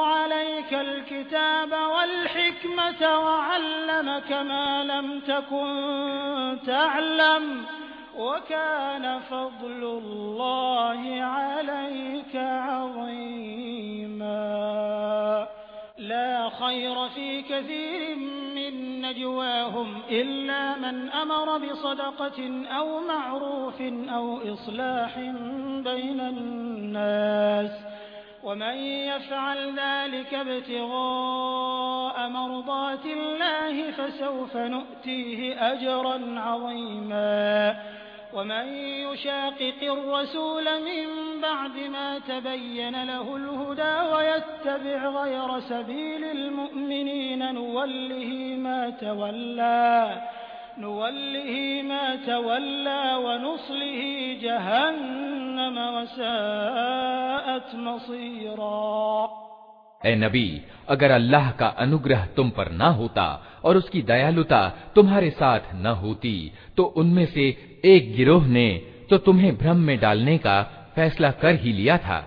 हालाँकि वास्तव में वे खुद अपने सिवा किसी को भ्रम में डाल नहीं रहे थे और तुम्हारा कोई नुकसान नहीं कर सकते थे। अल्लाह ने तुम पर किताब और हिकमत यानी तत्वदर्शिता उतारी है और तुमको वो कुछ बताया है जो तुम जानते न थे और उसका अनुग्रह तुम पर बहुत है। लोगों की खुफिया कानाफूसियों में बहुधा कोई भलाई नहीं होती। हाँ अगर कोई छिपे रूप से दान या किसी भले काम के लिए उकसाए या लोगों के मामले में सुधार के लिए किसी से कुछ कहे तो ये अलबत्ता भली बात है। और जो कोई अल्लाह की खुशी चाहने के लिए ऐसा करेगा, उसे हम बड़ा बदला देंगे। मगर जो आदमी रसूल के विरोध पर कटिबद्ध हो और ईमान वालों के रास्ते के सिवा किसी और राह पर चले जबकि उस पर सीधा मार्ग स्पष्ट हो चुका हो तो उसको हम उसी ओर चलाएंगे जिधर वो खुद फिर गया और उसे जहन्नम में झोंकेंगे जो सबसे बुरा ठिकाना है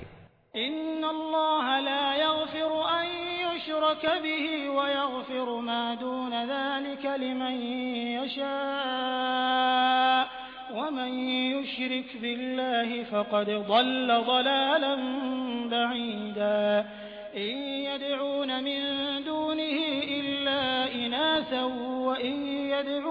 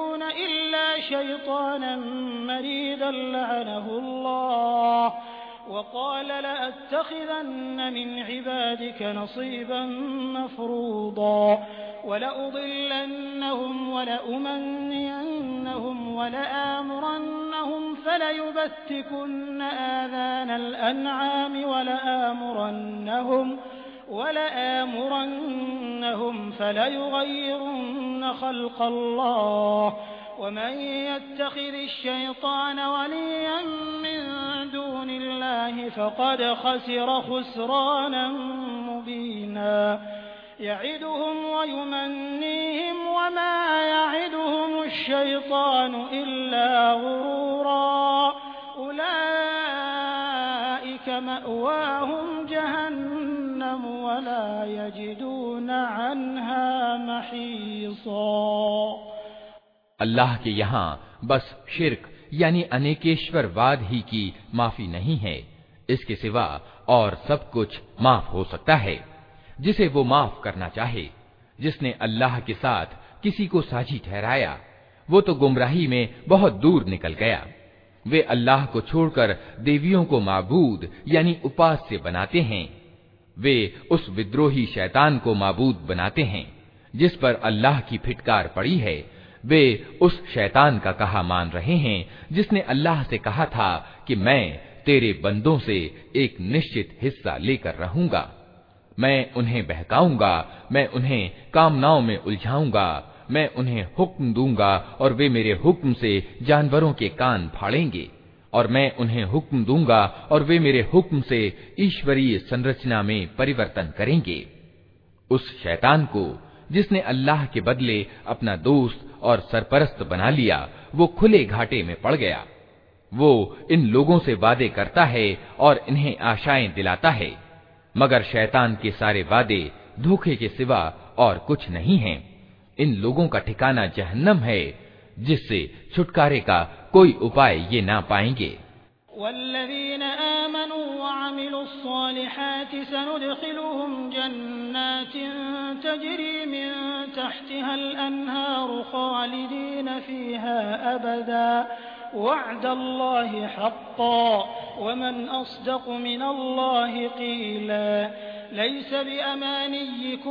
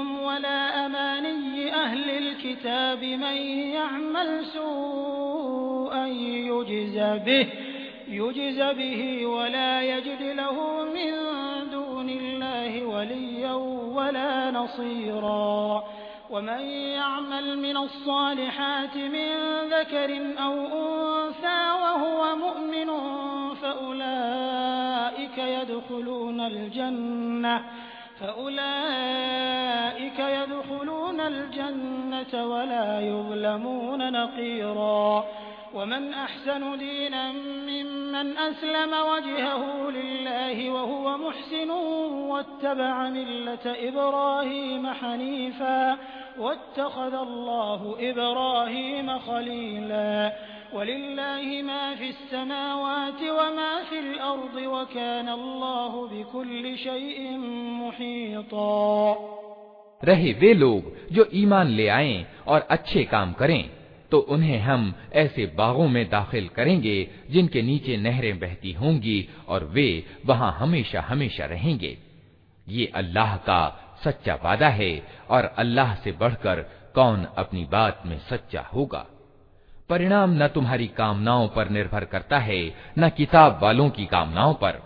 जो भी बुराई करेगा, उसका फल पाएगा, और अल्लाह के मुकाबले में अपने लिए कोई समर्थक और सहायक न पा सकेगा। और जो नेक काम करेगा, चाहे मर्द हो या औरत, शर्त यह है कि हो वो ईमान वाला तो ऐसे ही लोग जन्नत में दाखिल होंगे और उनका तनिक भी हक न मारा जाएगा।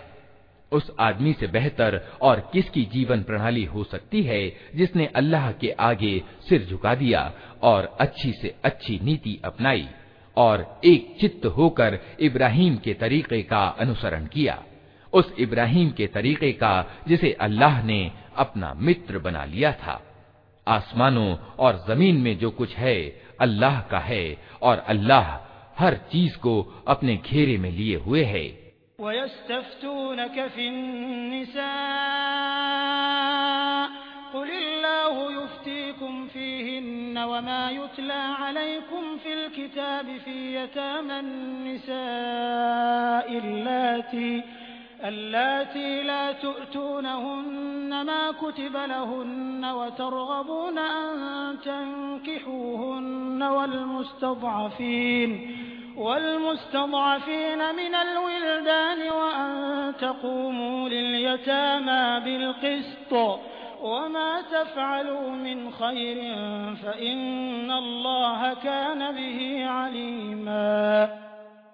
लोग तुमसे औरतों के विषय में फतवा यानी धर्मादेश पूछते हैं कहो, अल्लाह तुम्हें उनके मामले में आज्ञा देता है और साथ ही वे आदेश भी याद दिलाता है जो पहले से तुमको इस किताब में सुनाए जा रहे हैं।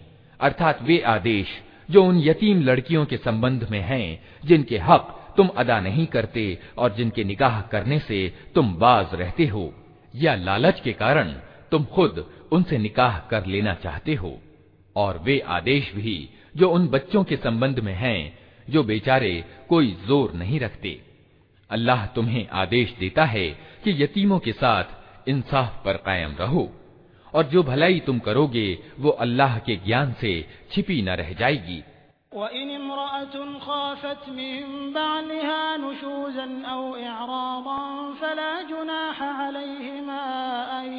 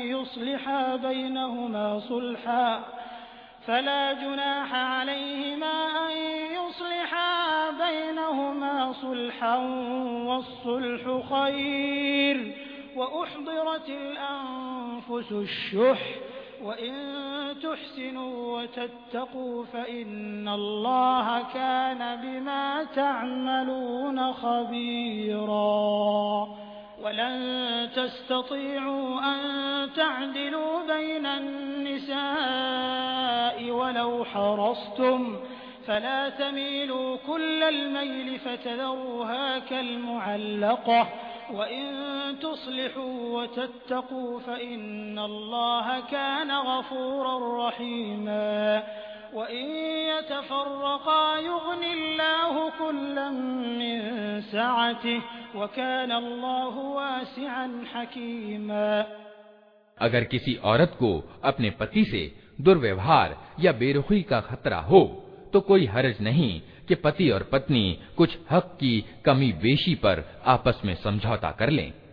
समझौता हर हाल में अच्छा है। मन तंग दिली की ओर जल्दी झुक जाते हैं, लेकिन अगर तुम लोग एहसान की नीति अपनाओ और ईश भय से काम लो तो यकीन रखो कि अल्लाह तुम्हारी इस व्यवहार नीति से बेखबर न होगा। पत्नियों के बीच पूरा पूरा न्याय करना तुम्हारे बस में नहीं है। तुम चाहो भी तो तुम्हें इसकी सामर्थ्य नहीं हो सकती। अतः ईश्वरीय विधान का मंशा पूरा करने के लिए ये काफ़ी है कि एक पत्नी की ओर इस तरह न झुक जाओ कि दूसरी को अधर में लटकता छोड़ दो। अगर तुम अपनी व्यवहार नीति ठीक रखो और अल्लाह से डरते रहो तो अल्लाह क्षमाशील और दया करने वाला है। लेकिन अगर पति पत्नी एक दूसरे से अलग ही हो जाएँ, तो अल्लाह अपनी समाई से हर एक को दूसरे की मोहताजी से बेपरवाह कर देगा। अल्लाह बड़ी समाई वाला है और वो तत्वदर्शी है।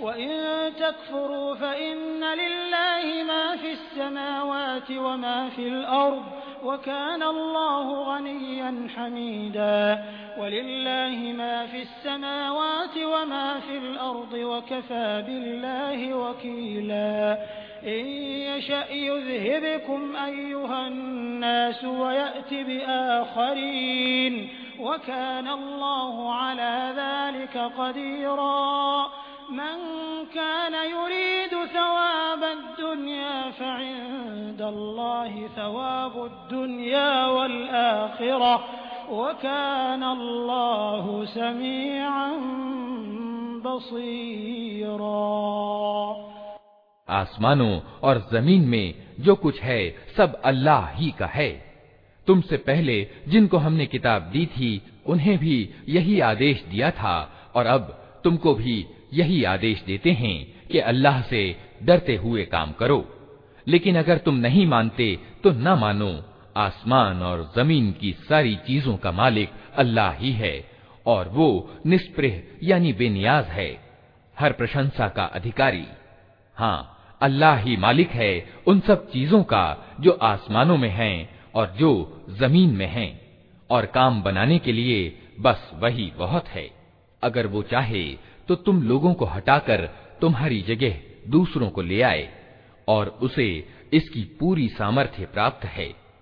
जो आदमी सिर्फ़ दुनिया के सवाब यानी भलाई का इच्छुक हो, उसे मालूम होना चाहिए कि अल्लाह के पास दुनिया का सवाब भी है और आखिरत का सवाब यानी भलाई भी, और अल्लाह सुनता और देखता है।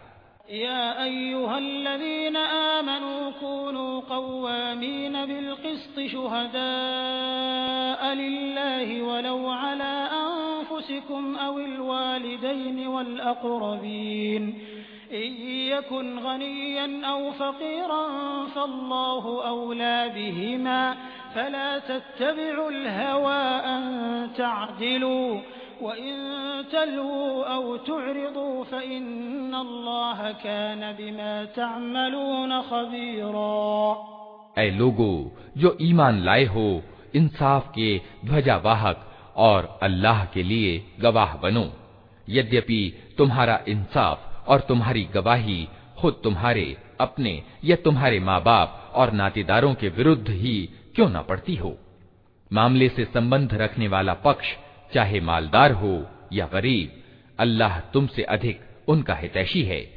अतः अपनी इच्छा के अनुपालन में न्याय से न हटो। और अगर तुमने लगी लिपटी बात कही या सच्चाई से पहलू बचाया तो जान रखो कि जो कुछ तुम करते हो, अल्लाह को उसकी खबर है।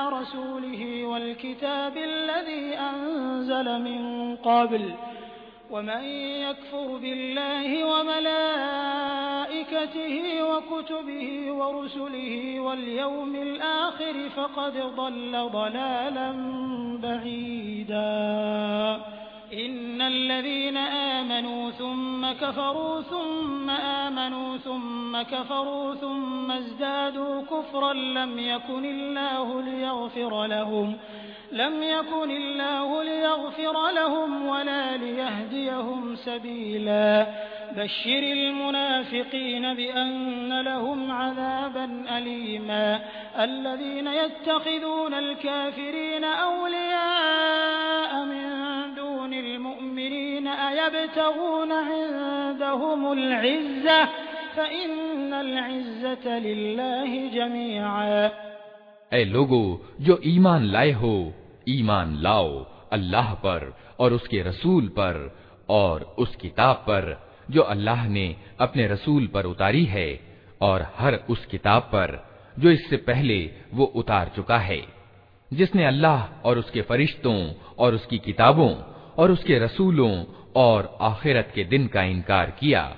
वो गुमराही में भटक कर बहुत दूर निकल गया। रहे वे लोग जो ईमान लाए, फिर इनकार किया, फिर ईमान लाए, फिर इनकार किया, फिर अपने इनकार में बढ़ते चले गए। तो अल्लाह हरगिज उनको माफ़ ना करेगा और न कभी उनको सीधा मार्ग दिखाएगा। और जो मुनाफिक यानी पाखंडी ईमान वालों को छोड़कर अधर्मियों को अपना साथी बनाते हैं, उन्हें ये मंगल समाचार सुना दो कि उनके लिए दर्दनाक सजा तैयार है। क्या ये लोग इज़्ज़त की चाह में उनके पास जाते हैं? हालाँकि इज़्ज़त तो सारी की सारी अल्लाह ही के लिए है। वक़द नज़्ज़ल अलैकुम फिल किताब अन इज़ा समिअतुम आयातिल्लाहि युकफ़रु बिहा व युस्तहज़अु बिहा फला तक़उदू मअहुम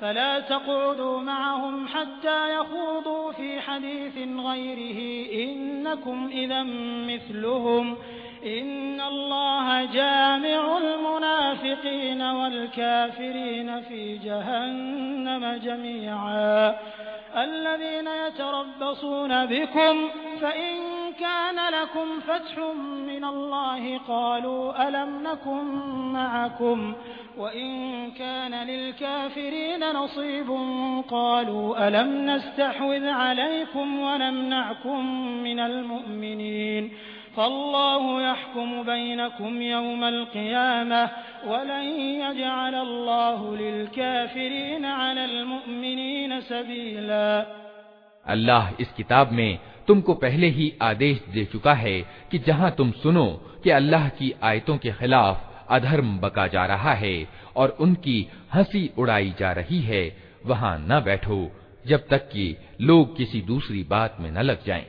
अब अगर तुम ऐसा करते हो तो तुम भी उन्हीं की तरह हो। विश्वास करो कि अल्लाह मुनाफिकों, यानी कपटाचारियों और अधर्मियों को जहन्नम में एक जगह जमा करने वाला है।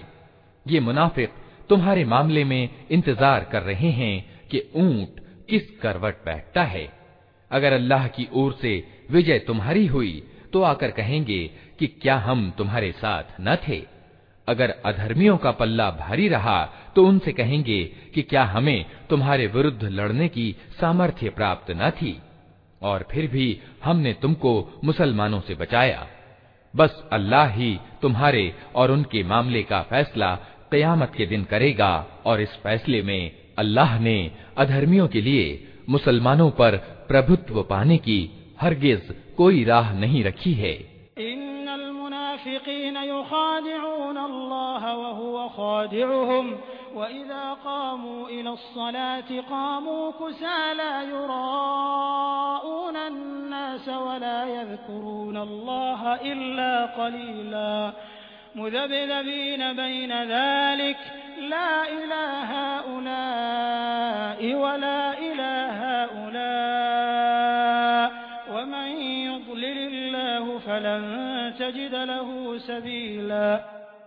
ये मुनाफिक अल्लाह के साथ धोखेबाजी कर रहे हैं। हालाँकि वास्तव में अल्लाह ही ने इन्हें धोखे में डाल रखा है। जब ये नमाज़ के लिए उठते हैं तो कसमसाते हुए सिर्फ़ लोगों को दिखाने के लिए उठते हैं और अल्लाह को याद थोड़े ही करते हैं। इनकार और ईमान के बीच डावा डोल हैं। न पूरे इस ओर हैं, न पूरे उस ओर। जिसे अल्लाह ने भटका दिया हो उसके लिए तुम कोई रास्ता नहीं पा सकते या आमनू ला तत्तखिदुल काफिरीन औलिया मिन दूनिल मुमिनीन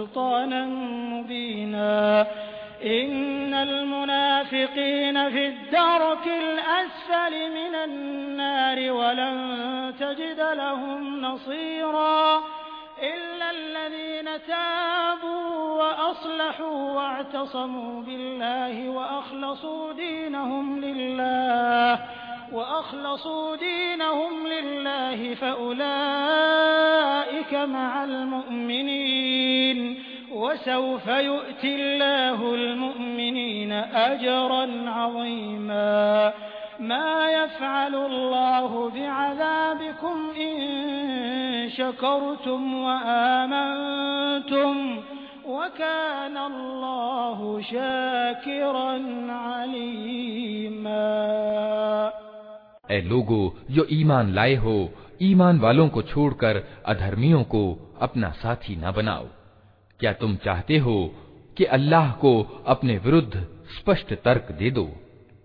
विश्वास करो कि मुनाफिक जहन्नम के सबसे नीचे खंड में जाएँगे और तुम किसी को उनका सहायक न पाओगे। अलबत्ता जो उनमें से तौबा कर लें और अपनी नीति को सुधार लें और अल्लाह का दामन थाम लें और अपने दीन को निष्ठापूर्वक अल्लाह ही के लिए कर दें, ऐसे लोग ईमान वालों के साथ हैं और अल्लाह ईमान वालों को ज़रूर बड़ा बदला प्रदान करेगा। आखिर अल्लाह को क्या पड़ी है कि तुम्हें अकारण सजा दे? अगर तुम शुक्रगुजार बंदे बने रहो और ईमान की नीति पर चलो। अल्लाह बड़ा गुण ग्राहक और सबके हाल से परिचित है।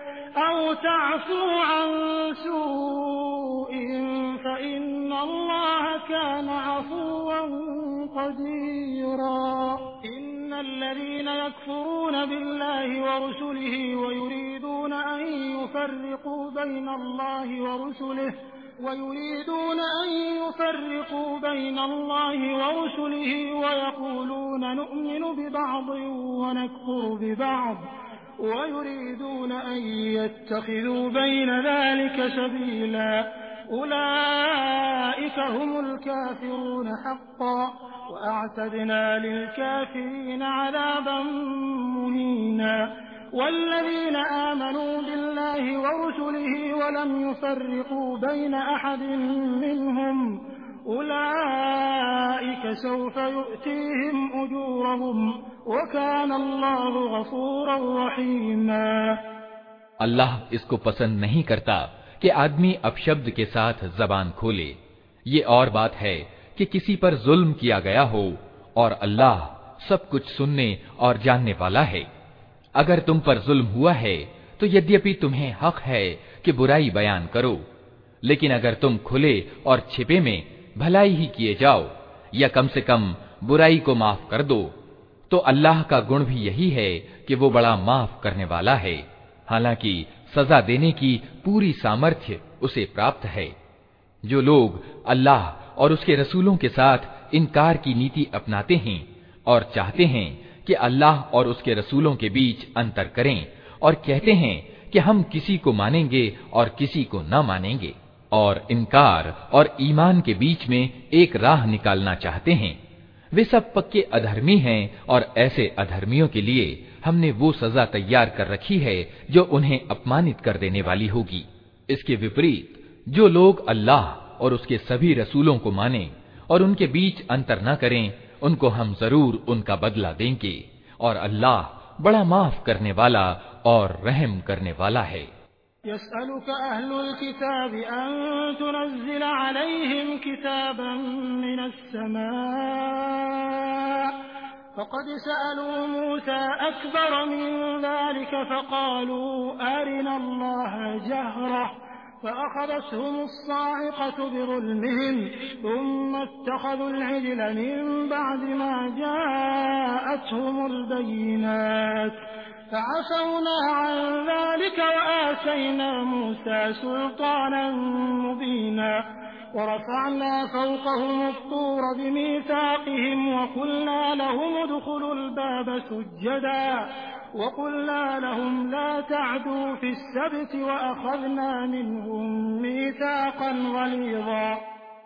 ए नबी ये किताब वाले अगर आज तुमसे मांग रहे हैं कि तुम आसमान से कोई लेख उन पर अवतरित कराओ तो इससे बढ़ चढ़कर अपराधजनक मांगे ये पहले मूसा से कर चुके हैं उससे तो इन्होंने कहा था कि हमें अल्लाह को खुल्लम खुल्ला दिखा दो और इसी सरकशी के कारण अचानक इन पर बिजली टूट पड़ी थी। फिर इन्होंने बछड़े को अपना माबूद, यानी उपास्य बना लिया।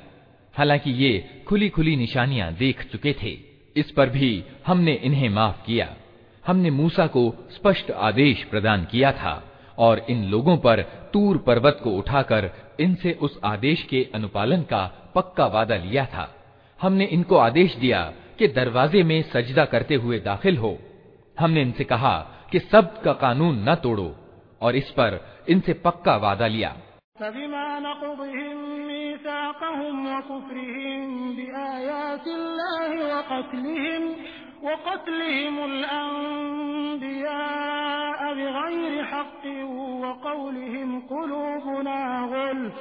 बल अल्लाह अलैहा बिकुफ्रिहिम फला युमिनून इल्ला कलीला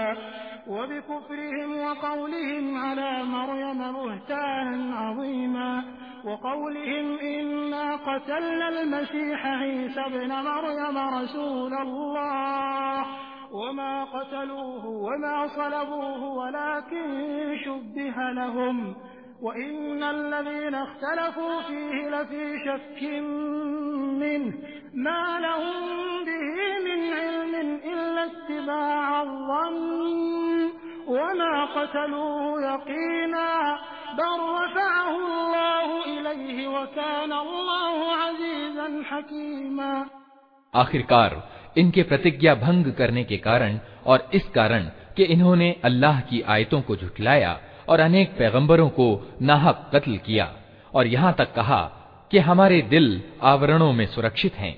हालाँकि वास्तव में इनके अधर्म के कारण अल्लाह ने इनके दिलों पर ठप्पा लगा दिया है और इसी कारण ये बहुत कम ईमान लाते हैं। फिर अपने इनकार में ये इतने बढ़े कि मरियम पर बड़ा लांछन लगाया और खुद कहा कि हमने मसीह ईसा, मरियम के बेटे अल्लाह के रसूल का कत्ल कर दिया है। हालाँकि वास्तव में इन्होंने न उसकी हत्या की, न सूली पर चढ़ाया, बल्कि मामला इनके लिए संदिग्ध कर दिया गया।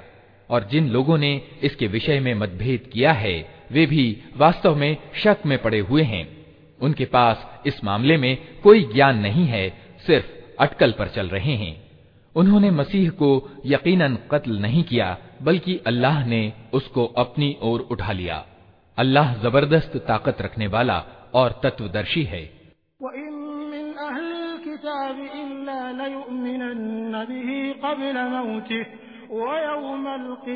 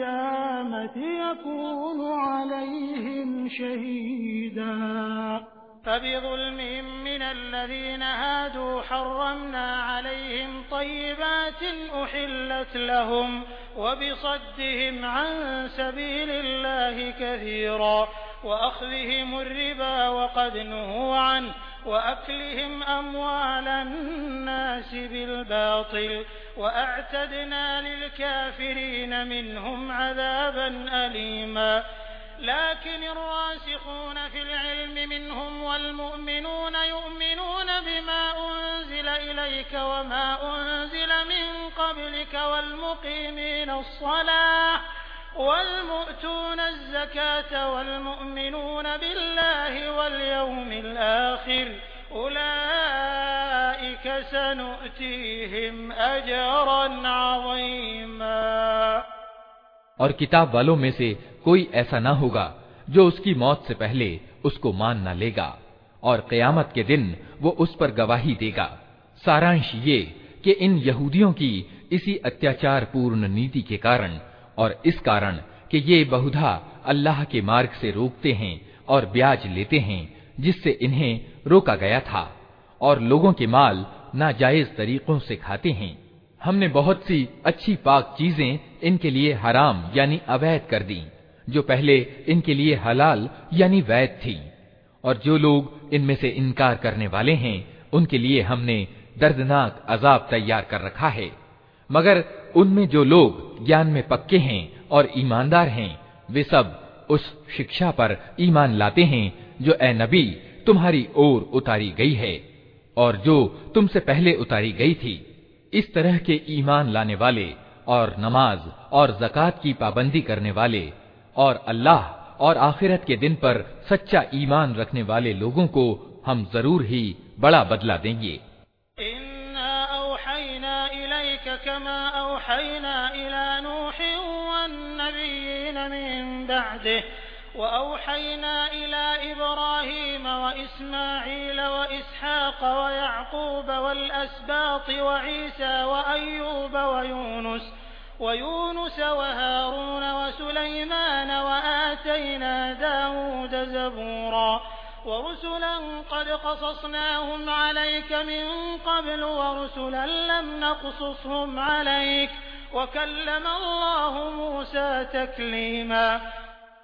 ए नबी हमने तुम्हारी ओर उसी तरह वही यानी प्रकाशना भेजी है जिस तरह नूह और उसके बाद के पैगंबरों की ओर भेजी थी हमने इब्राहिम इस्माइल इसहाक याकूब और याकूब की संतान ईसा अयूब यूनुस, हारून और सुलेमान की ओर प्रकाशना भेजी।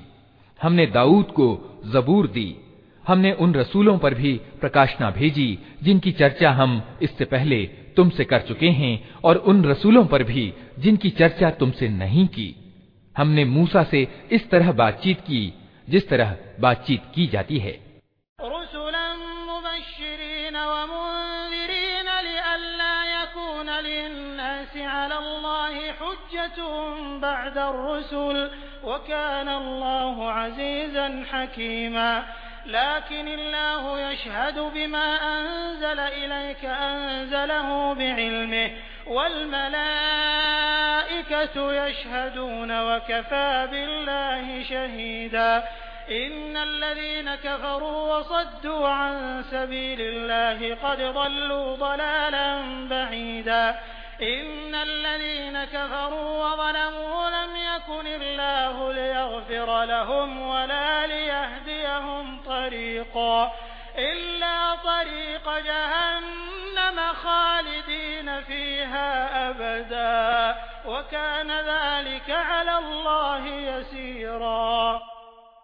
ये सारे रसूल खुशखबरी देने वाले और डराने वाले बनाकर भेजे गए थे ताकि उनको भेज देने के बाद लोगों के पास अल्लाह के मुकाबले में कोई तर्क न रहे, और अल्लाह हर हाल में प्रभावशाली और तत्वदर्शी है। लोग नहीं मानते तो न माने, मगर अल्लाह गवाही देता है कि, ए नबी, जो कुछ उसने तुम पर उतारा है, अपने ज्ञान से उतारा है, और इस पर फरिश्ते भी गवाह हैं। यद्यपि अल्लाह का गवाह होना बिल्कुल काफ़ी है। जो लोग इसको मानने से खुद इनकार करते हैं और दूसरों को अल्लाह के रास्ते से रोकते हैं, वे यकीनन गुमराही में हक से बहुत दूर निकल गए हैं।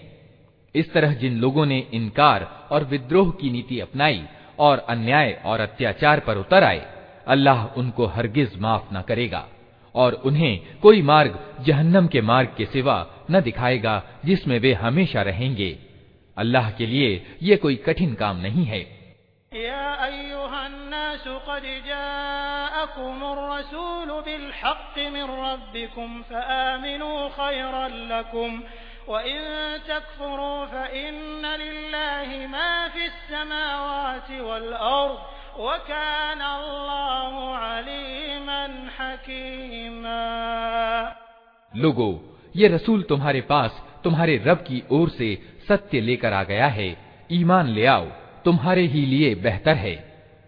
और अगर इनकार करते हो तो जान लो कि आसमानों और जमीन में जो कुछ है सब अल्लाह का है और अल्लाह सब कुछ जानने वाला भी है और गहरी समझ वाला भी या अहलल किताब ला तगलू फी दीनिकुम वला तक़ूलू अला अल्लाहि इल्लल हक़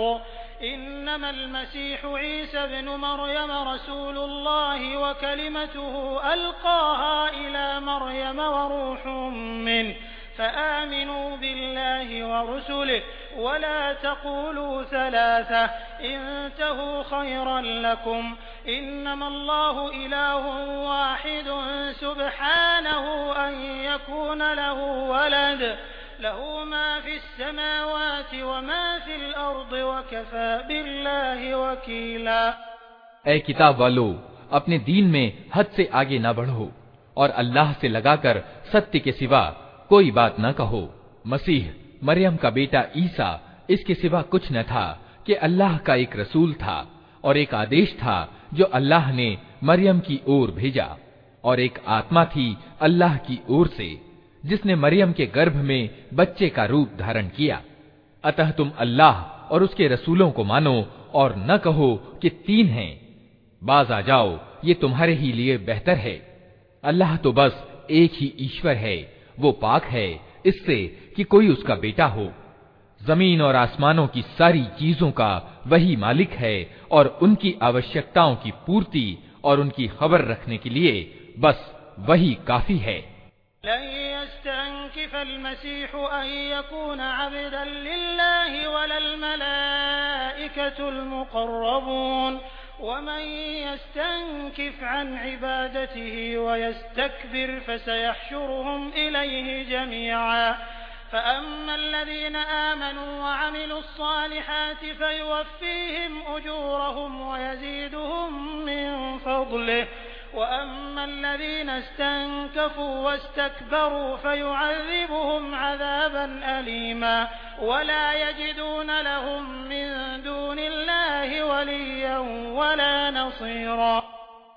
मसीह ने कभी इस बात को अपने लिए बुरा नहीं समझा कि वो अल्लाह का बंदा हो और ना निकटवर्ती फरिश्ते इसको अपने लिए बुरा समझते हैं अगर कोई अल्लाह की बंदगी को अपने लिए बुरा समझता है और घमंड करता है तो एक समय आएगा जब अल्लाह सबको घेर कर अपने सामने हाजिर करेगा।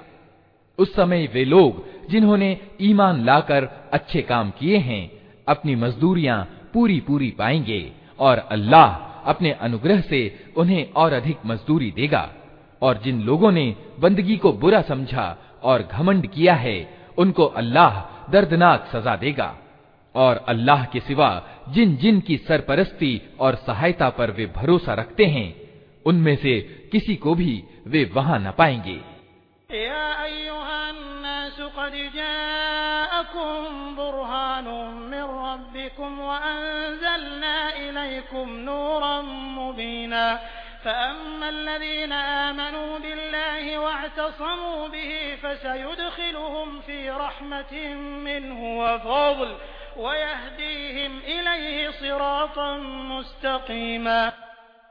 लोगो, तुम्हारे रब की ओर से तुम्हारे पास खुला प्रमाण आ गया है, और हमने तुम्हारी ओर ऐसा प्रकाश भेज दिया है, जो तुम्हें साफ़ साफ़ रास्ता दिखाने वाला है। अब जो लोग अल्लाह की बात मान लेंगे और उसकी पनाह ढूंढेंगे, उनको अल्लाह अपनी रहमत और अपने अनुग्रह व अनुदान के दामन में ले लेगा। और अपनी ओर आने का सीधा मार्ग उनको दिखा देगा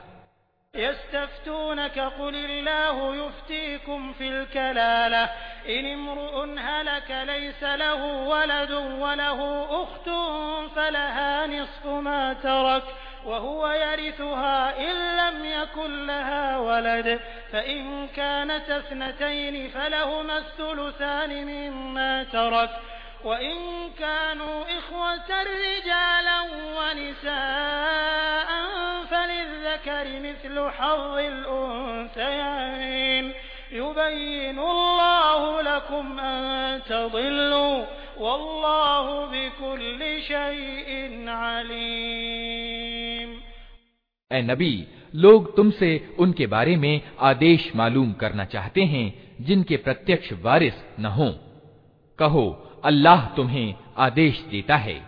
अगर कोई आदमी बिना औलाद मर जाए और उसकी एक बहन हो तो वो उसके छोड़े हुए माल में से आधा पाएगी। और अगर बहन बिना औलाद मरे तो भाई उसका वारिस होगा। अगर मरने वाले की वारिस दो बहनें हों तो वे तरके में से दो तिहाई की हकदार होंगी। और अगर कई भाई बहनें हों तो औरतों का इकहरा और मर्दों का दोहरा हिस्सा होगा। अल्लाह तुम्हारे लिए आदेशों को स्पष्ट करता है ताकि तुम भटकते ना फिरो, और अल्लाह को हर चीज़ का ज्ञान है।